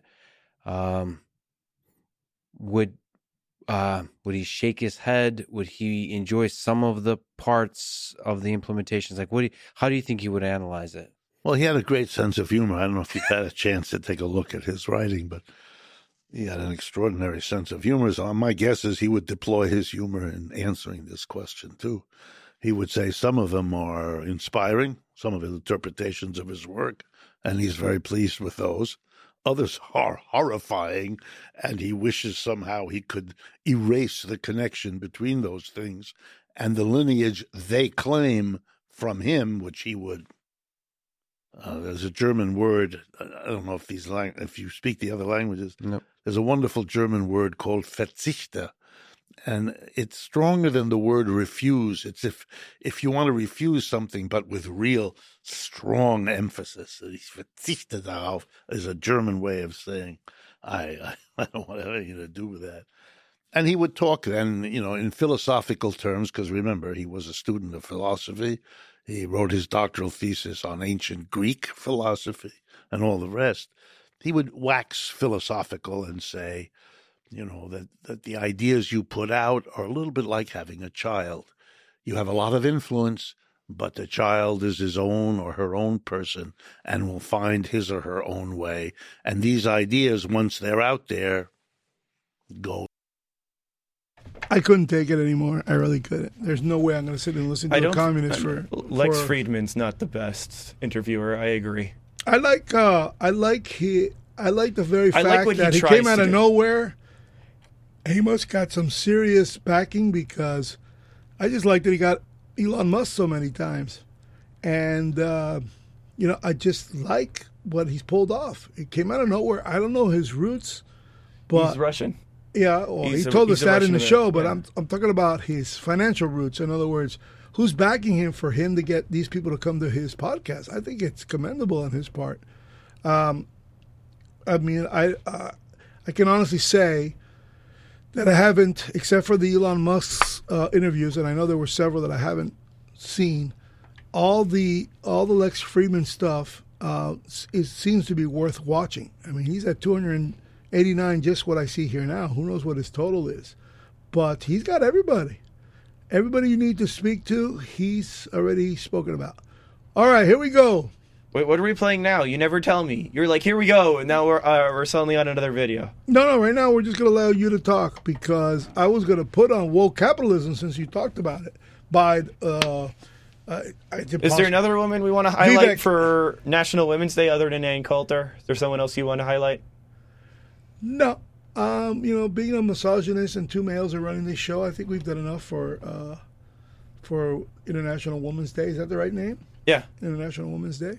I just commend the women that insist on being called a woman because they are women, and I hope that women stand up and defend their gender and uh, and not rationalize. I agree. We should believe and respect people's pronouns and what they want to be called. Guy, I agree. Yeah. Thank you. Thank God the majority of women don't agree with you, but they're not speaking up. That's my point. I mean, most people don't care. You guys lost the last election on this issue. Feel Yeah. free to do it again. Yeah, yeah. Feel free to do it again. What? Uh, s- speaking of what you believe Trump's defeat was, one time you said it was his reaction to COVID, Yeah. and now you're saying it's the No, alienating the of women. midterms. These are two different events. Okay. Midterms in particular was the obsession over trans people. And you could see it with people like mm, Matt Walsh. Well, a lot of women won in his midterm. women won, but however, what we're talking about, like okay, that's another thing. That's true. You guys also got retaliated against because you overturned Roe and Roe no, versus no, Wade. that that's not, that, that- that's, not- something. That's no, not even the Kansas, midterm. even Kansas That's had not voted. the midterm. Yeah, no, but that was a side effect. It hit before the midterm Come midterms. on, he was already. He was. No, but yeah, but you guys had back. There was a backlash to that. I don't you know, so. yeah, I think it was Kansas even voted straight up to protect it. Uh, I. Um, um, it's got to go to the states, man. It's just not. And the states are saying we want to protect this. We wish that this was the some. case. We want men, mo- men like me, who who are pro-life, men like me, who've had a child. The out- most who've da- had a- the most brave position. Go on. Yes. Defe- defending someone who can't defend himself is a brave position. Absolutely. Now, there's not much defense for killing a baby inside because of your own personal circumstances. Don't have sex. Close your legs. Get a contraceptives. Get on condoms. Uh, take the pill. Okay, then you will agree to s- stop the Republican attacks against um, teaching sex ed, right? Because that's vital. If you're gonna, if you're gonna have, if sex ed is continues to be taught, it has to be taught in a manner that is not pornographic. Yes, I believe that some of it's hyperbole that I'm hearing out there, but the few pictures I've seen, man, that's not that's not sex ed, baby. That's uh, positions, uh, uh, uh, recognizing organisms, how to perpetuate organi- uh, orgasm, encouragement. To uh, perpetuate organisms, yes, that is the purpose of sex. Yeah. To, per, to perpetuate Orgasms organisms. and You're right. organisms, you're yes, right. yeah. I mean, but that's orgasms for but- organisms. Yeah, but kids should learn. No, you know, kids They should, learn. of course. Uh, I was, and, and if they learn about it, how to do it absolutely- safely, then they're you know they're going to not take the risks that happen. You know, because kids are still having sex regardless. regardless, yes. I, I don't have much to say about sex ed, but can't have the transgender stuff. You can't. That those are my kids. You don't have the right to teach my kids those things. That, that's up to me. I mean, aren't your kids adults now? In my case, yeah, they're twenty and thirty. Then Uh, what are you worried about? I I turned my. Uh, You know, worried about your twenty and thirty year olds? I'm worried about you, actually. I'm worried about you. I don't think I'm a person who is concerned about me personally. I'm more concerned about you guys. I- I, have an obligation. My obligation is to do what I believe is right and to pour it on as I know I have to and can. Plus, I have a certain amount of passion and purpose that far exceeds the average folk and aren't very interested. Like, we don't care. I mean, apathy is the great fall of all empires, all counties, all cities, all states, and all governments. In one form or another, communism takes root in apathetic societies. If we don't fight it, it's coming. It's that serious. It's that bad. I had the president, uh, Nazareno, thank you for being here. Nazareno Etchepare was running for president, not was, is. He's a libertarian candidate. He's um, he's up against Milei for about ten or fifteen percent of the pop of the votes. That's about all that he can muster, and he's up against Macri and uh, Kirchner, and he already told us in depthly of the Chinese base in the southern portion of Argentina that's going to bring all the latest and the greatest technologies and free to the Argentine people. They don't even have to pay it back because it's a Chinese military base. They establish a base on, on Cape Horn like that. Is it is the point? I wonder why the Argentinian would want to be friendly to a superpower that's a rival to the United States. What could have possibly happened to Yeah, make the Kirk- Argentinians this way? Kirchner's a commie. She got funded by the Chinese, but so does Biden. So what the hell? What point are you making? I'm They- saying that the, the all- Argentinians have a They've been anti-American. Most he talked about the anti-Americanism, and again, if you're apathetic and you're brain dead, and you're a society of apathetic and brain dead, and you don't care, like you say, you will vote poorly. You will vote wrong. 2020 was a perfect example. Providing the You're right. They should have chose Bernie Sanders. Yeah, what's up? Wait a second. That's a drop the mic moment where 20 minutes to 8 and I- I want to give you more time. Do I do I go and, and get some Bernie Sanders video? No, no, no, no, no. No, no, no. We've already had enough consequences and played so many videos as it is. Um, but yeah, no, I really, And I, I want to really be grateful for Sanders' contribution to politics. Like, it's really, I know a lot of people feel really heartbroken that he never really won the primaries, thanks to certain people who live in, you know, Miami. Miami. Uh, Debbie Wasserman Schultz. There are more people unregistered to vote in Miami than there are registered to vote. But a certain delegate. Oh, rigging the election? Yeah, she Yeah. rigged them against him. Yeah. It's funny how It- you'll accept it being rigged against Bernie, but you won't accept it rigged against Trump. Because there's certain thing called evidence. No, Bernie didn't contest I it. bet you were talking. I bet you believed Mike Lindell at one point. I don't uh, think I listened to him. I do. Right, hey, but I, I do have we've a. got the cyber ninjas. We we've pulled up all sorts of data at my cyber symposium. We've got so He's- much. Hey, bro, he's got a new pillow. We, we got a lot. All right, Pillow I, I've 2.0. got the new evidence. There's so much evidence. It, it's incredible that I used to be on cocaine. Uh, Yes, he was. Yes, he was. He's one of those stories. I don't think it helped Trump at all have him in the Rose Garden, but uh, you know that he ran for RNC uh, chairman, and uh, of course he was beaten. But why don't we listen to a woke capitalist uh, Wait, but I want I want to art, ar- argument with Vivek, who's But running I, for I- I- president. I, can talk about that because you're going to play a video, most likely by someone who was kind of inspired. Ramaswamy Vivek is running for president. okay, who is this? The one who, the author who wrote Woke. Stay tuned, my friend. My parents immigrated from India 40 years ago to southwest Ohio, where I was born. They weren't rich. I asked my dad why he chose to come to Ohio, and he said it's because his older sister, who also came from India, lived in Fort Wayne, Indiana. Now, that of course begged the question of why my aunt had left India all the way to come to Fort Wayne. And we joke around that because it's the only state where the word India is actually contained in the name of the state, Indiana. So that's the story we tell anyway.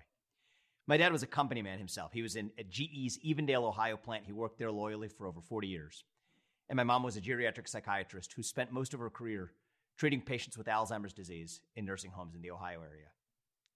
If I learned one thing during my own upbringing, it was that being the odd man out in a crowd isn't always a bad thing. I went to a pretty rough public school through eighth grade, where it wasn't particularly abnormal for a kid to show up to school with a knife. My parents then switched me to a private Jesuit high school, something that actually shaped my own views, even though I'm a Hindu. And when I went on to college and I graduated from Harvard in 2007 in biology, I ended up becoming a biotech investor rather than an academic scientist. I went to law school along the way. I went to Yale. I had an itch to study law and political philosophy, but I decided to keep my job at the fund where I worked. And after I finished law school in 2013, I had a new itch. I had an itch to build something rather than just be a passive investor in biotech. So I left my job to start a biotech company. I started by developing a drug for Alzheimer's disease, a passion that I'd actually picked up from my mother.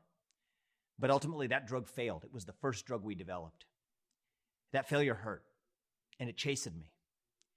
But it also taught me that hardship isn't the same thing as victimhood. And eventually, the company thankfully went on to develop important medicines for other diseases that helped a lot of patients in the end, one of which was a drug for prostate cancer. I led the company for seven years until I stepped down as CEO this January because I felt even more compelled to help treat a different kind of cancer.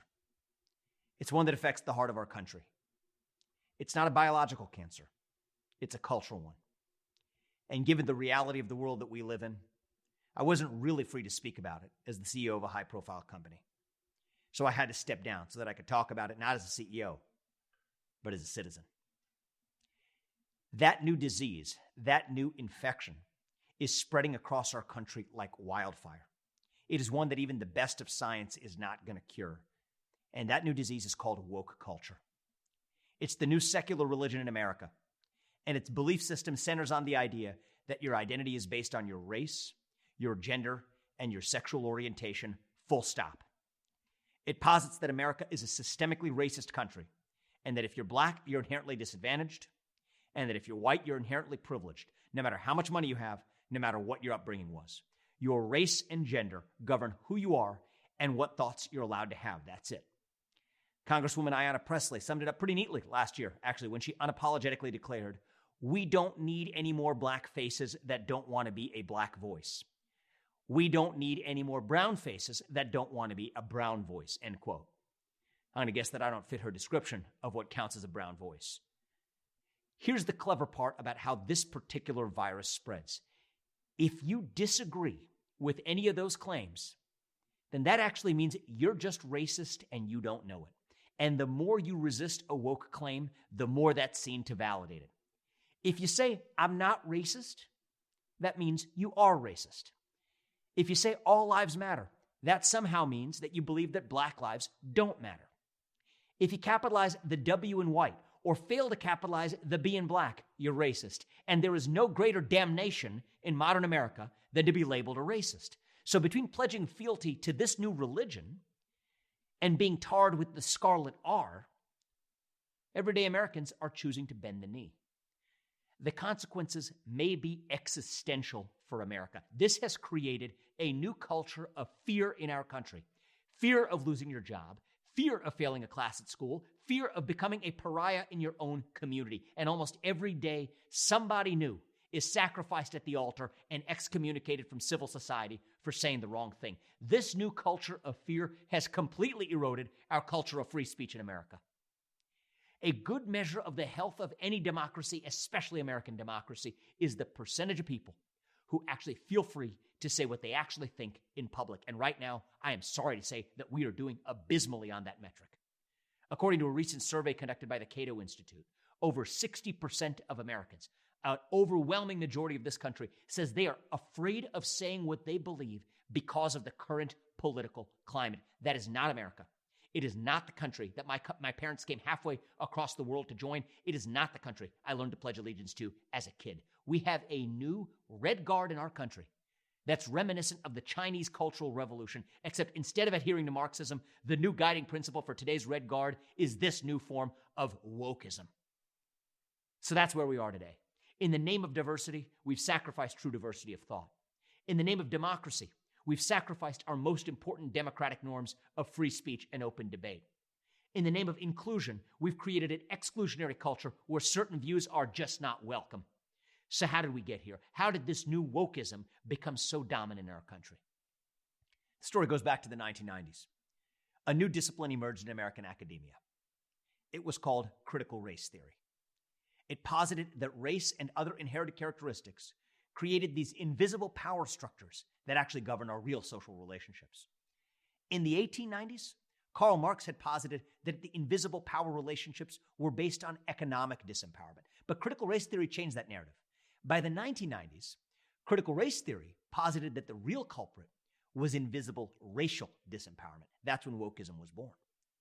Now, to be clear, in the 90s, wokeism used to be about challenging the system. And there's something about that which I respect, even if I disagree with it. But today, wokeism is not about challenging the system, wokeism is the system. So, how did this fringe intellectual theory from unknown academics in the 1990s manage to infect our most important social institutions today? That is the question. And in my opinion, the answer actually begins with the 2008 financial crisis. Immediately after the 08 crisis, you'll remember corporations were the bad guys. The old left used to say that corporate power was bad, and the thing we needed to do was redistribute money from rich people to poor people to help poor people. Agree or not, that was their theory. But the new modern woke left in the post 2008 world had a different theory. They said that the real problem wasn't poverty, it wasn't economic injustice, rather, it was racial injustice and misogyny and bigotry. And guess what? That presented a once in a generation opportunity for Wall Street. They could no longer be the bad guys, but instead could actually become the good guys just by adopting these woke values. Now, remember Occupy Wall Street? That was after 2008. That was a tough pill for Wall Street to swallow. But this wokeism stuff, that was easy. Applaud diversity and inclusion, put some women on boards, create an affinity group for analysts of color. You're good to go. Just look at what Goldman Sachs did last year when its CEO declared from, of course, the mountaintops of Davos that Goldman would not take a company public in the United States unless it met Goldman Sachs' standards for board diversity, where, of course, Goldman's the sole arbiter of who counts as diverse. The banks were thrilled to dance to this new woke tune. They were happy to lend both their money and their legitimacy and their credibility to this new woke movement. But they only need one thing in return, just one ask in return. Woke left, get the new left to leave Wall Street alone. And it worked. Each side won from the trade. Big banks got to use their market power to force these woke values down our throats. And in return, the new left agrees to look the other way when it comes to leaving their market power intact. So, in a nutshell, here's how it worked Wall Street got in bed with a bunch of woke millennials. Together, they birthed woke capitalism. And of course, they put Occupy Wall Street up for adoption. You don't even know what that is anymore. That's the Wall Street edition. As it turns out, there's a really similar backroom deal playing out in the other coast, in Silicon Valley as well. And here's the way it works over there woke activists demand that big tech censors political views that they don't like. And in return, the left agrees to leave big tech's monopoly power intact. And again, it is working masterfully for both sides. That is how this new arranged marriage works. This is not a marriage of love. This is more like mutual prostitution, and it is working. And the net result is the rise of America's newest Leviathan, the woke industrial complex. It is no longer just Wall Street. It is no longer just Silicon Valley. It is the entirety of corporate America as we know it. It's Coca Cola training its employees on quote unquote how to be less white and issuing public statements about voting laws that make it sound more like a super PAC than a soft drink manufacturer. It's United Airlines saying that it's going to apply a quota system based on race and gender to the pilots who are in the cockpit even if that means throwing out pilot tests as a part of the process. It's Major League Baseball deciding to move this year's All Star game out of Atlanta. It is Nike donating tens of millions of dollars to Black Lives Matter, a Marxist movement that professes to care about black lives, while it also calls for the decimation of the nuclear family structure. While, by the way, Nike, of course, continues to market $200 sneakers to black kids in the inner city who can't afford to buy books for school. Go figure. Liberals accept it because they love woke causes. Old school Republicans look the other way because their inner conscience tells them that the free market can do no wrong without realizing that the so called free market that they idealize doesn't actually exist today. So both sides are ultimately blinded to the rise of this new 21st century monster that is far more insidious and far more powerful than anything we have seen in the history of our country. Now, I would love to tell you that it doesn't get any worse than that, but it does. It does get worse. There's a new guest who's shown up on the scene and turned this unholy alliance into a threesome. That's the Communist Party of China. They understand this game more deeply than any of us. There is even a Chinese word for wokeness. Baizuo is the word. It literally refers to woke white people in the United States, and they use it to laugh at us. And even worse, they're using wokeism as a geopolitical tool to erode our standing on the global stage. And if you have any doubt about that, just look at what they're saying. Last year, when European Union leaders pressed Xi Jinping about China's human rights violations, including locking up over 1 million Uyghurs in concentration camps, who, by the way, Apple uses as slave labor to make their iPhones. I bet they don't tell you that. His first response was that Black Lives Matter shows that the United States is no better.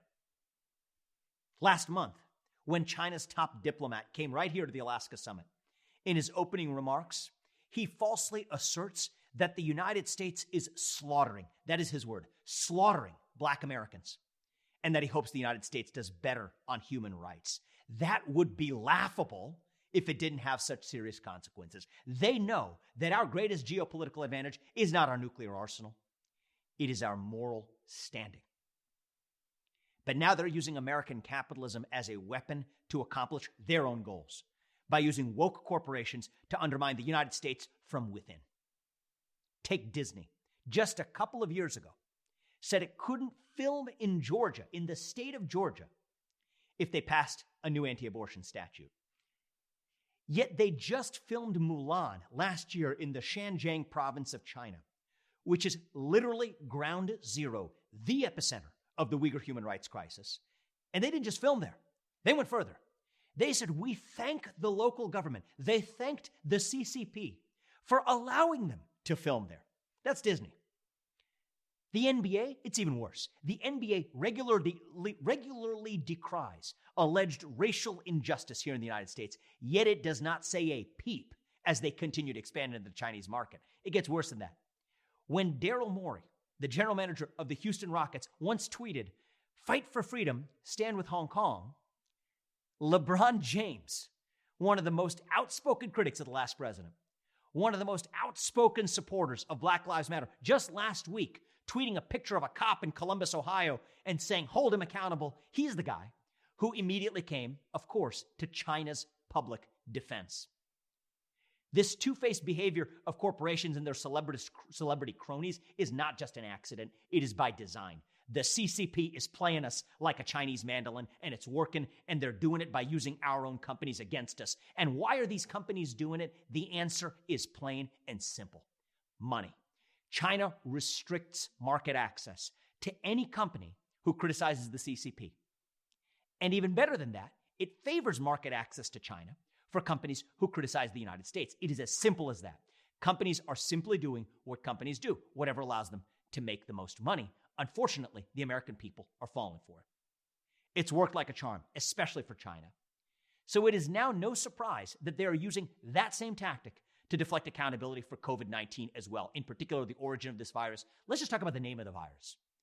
The Marburg virus is named after a town in Germany where that virus originated. The Ebola virus is named after a river in Africa where it came from. The Zika virus is named after a forest in Africa where it came from. Countless other examples. Japanese encephalitis virus. I could go on. Even when it comes to COVID 19, you can say the UK strain. You can say the South African strain. You can say the Brazilian strain. You can say the Indian double mutant strain. Any of those are perfectly acceptable. But if you say the Wuhan virus, you are immediately bashed as a racist and a bigot. Ask yourself why.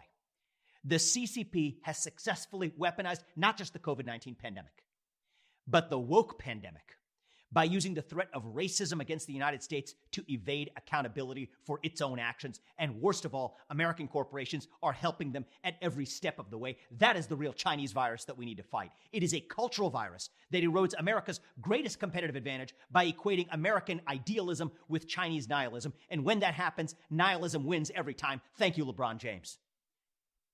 Corporations win. Woke activists win. The Chinese Communist Party wins. The real losers of this game are the American people and American democracy itself. So, what's the solution to all of this?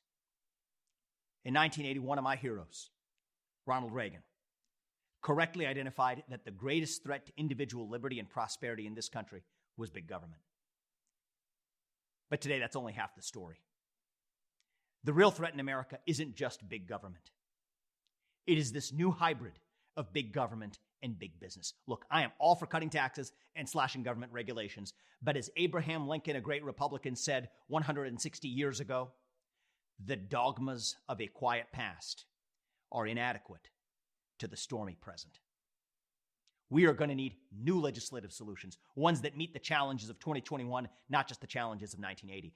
This is no longer about just saving capitalism from big government. This is about saving capitalism from itself in the short run, we're going to need legislative solutions that stay true to our unabiding belief in the power of private enterprise, yes, but while also recognizing the ways in which our system of private enterprise has been co opted and corrupted by external forces.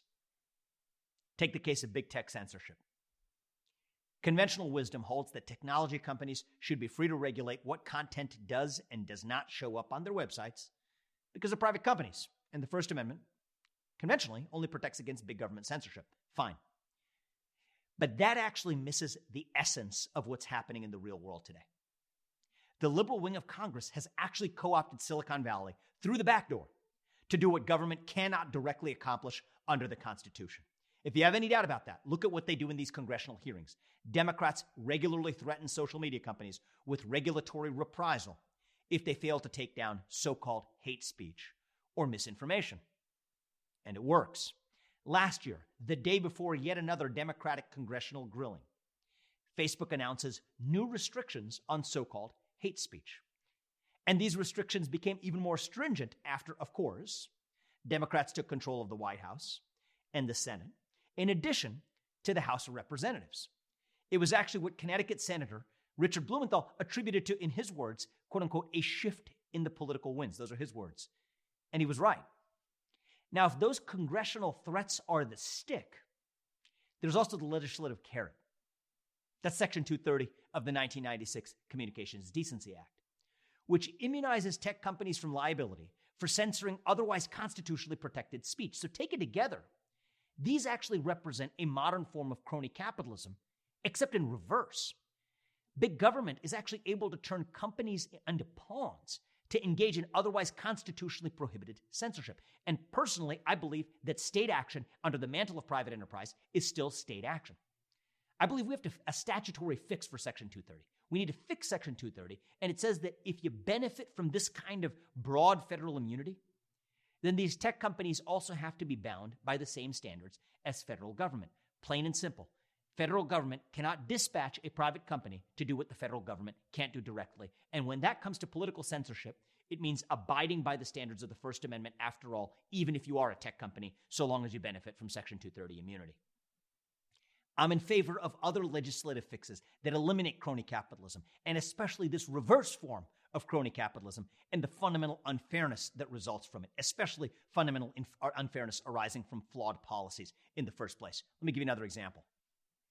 If we live in a world today where private businesses cannot discriminate on the basis of race, sex, or religious belief, then I do not believe those businesses should be able to discriminate on the basis of political belief either. Yet that is exactly what's happening day in and day out in our country today. We could easily solve that problem in a really simple way. Add political belief to the list of protected classes in Title VII of the Civil Rights Act of 1964, full stop. Now, of course, there's the libertarian side of my brain, even the libertarian side of my conscience, which says that, look, isn't it wrong to add just another rule to what private businesses can and can't do? Because in a libertarian utopia, the market should solve these problems on its own. I'll tell you how the market could solve the problem. For example, I used to think this way myself.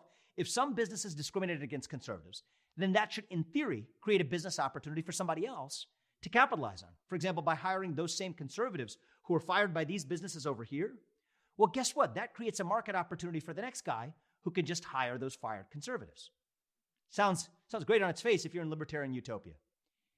Here's the main problem with that argument that same logic should apply to discrimination based on race, sex, or religion too. Yet, as a society, we now unquestioningly accept those restraints on businesses.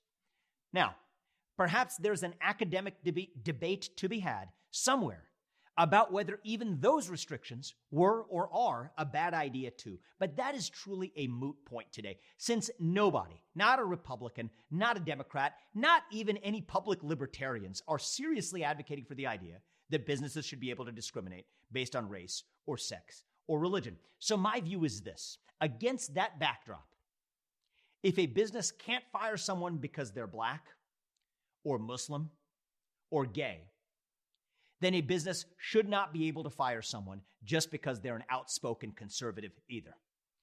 If a social media can't kick you off their platform for being black or Muslim or gay, then they should not be able to deny you service just because you're a hardline Republican or a Democrat for that matter either. This is not just an academic debate. It is happening almost every day in this country. If it can happen to the 45th president of the United States, it can happen to anybody. I go through a handful of additional legal solutions in my upcoming book. But in reality, these legal solutions are just a form of symptomatic therapy. What we really need in this country is a cultural cure. The real solution to these problems is actually to gradually rebuild a shared vision of American identity that is so deep and so powerful that it dilutes this wokest nonsense to irrelevance. The answer does not actually begin with the government. It begins with everyday citizens who are willing to speak up and challenge the new woke dogma at school, at work, at home, and in their community. It also means cultivating a shared identity, both in ourselves and in the next generation of Americans with the revival of civic education that we have long missed in this country. Our schools teach our kids to view our history with shame rather than pride. Patriotism is on the decline. Religion has nearly disappeared. What does it even mean to be an American today in the year 2021? I cannot remember a time in my life where we more badly needed an answer to that question. And I personally believe that answering that question is the hardest and most important work we will ever do as Americans. Today, as a people, we are hungry for a cause. We are hungry for a sense of purpose. We are hungry for identity. The absence of a shared cause in America is the black hole at the center of our nation's soul. And when you have a vacuum that runs that deep, bad things start to fill the void. That is part of what makes wokeness so appealing as the new religion of our time. It is the modern version of opioid for our masses. As Americans, our jobs in the coming years is to fill that void with something more meaningful than just wokeness. Americans are hungry for a cause, and yet we have forgotten that in America, our country itself can be that cause. We have spent over a decade celebrating our diversity and our differences that we have forgotten all of the ways in which we're actually the same, united by a common set of ideals as a country. Most nations throughout human history were defined on the basis of an ethnicity, or a language, or religion, or a monarch, not America. We were the first and greatest country defined on the basis of a set of ideals that unified a polyglot divided group of people. America was not just a place, it was a shared vision of what that place could be. And a fundamental part of that vision was the American dream. The idea that no matter who your parents were, you can achieve your dreams with hard work, your own commitment, and your own ingenuity. I have lived that dream. We call it the American dream for a reason. It is not a destination that we reach, it is a vision that we aspire to, one that we will always fall short of, but continue to keep pursuing. Anyway, that is part of what it means to have a dream. But over the last decade, something scary happened. We woke up. And once you wake up from a dream, you forget what it was all about. You might remember how it felt, and pretty soon you forget that too. That's the real danger of wokeness. But we still have time to get it right. If the 2010s were about celebrating our demographic diversity, then the 2020s should be about celebrating what binds us together as a people the American dream. E pluribus unum, from many, one. The other side might say this is just a load of high minded drivel because we never lived up to our ideals as a country. And you know what? They have a point. It's true that America isn't perfect. We weren't perfect at our founding. We aren't perfect today. I will venture to say we never will be perfect as a country. But more than any nation in human history, America is the pursuit of perfection, the pursuit of a more perfect union, the pursuit of happiness, the pursuit of liberty, equality, and justice for all. These are the values that won the American Revolution. These are the values that reunited us after the Civil War. These are the values that won us World War I and World War II and the Cold War. These are the values that still give hope to the free world. And if we embrace these common values, then nobody in the world, not a corporation, not a nation, not a virus, is going to defeat us. That is what true American exceptionalism is all about. And that is what we will need to marshal in order to defeat this new cultural epidemic. Thank you. If you like our programming on WSQF 94.5 in Key Biscayne, you can also hear us very far away nationwide, WSQFradio.com. And if you like our audio files and our subject matter, subscribe to YouTube Mac on the Rock Rampage. Take care and stay free.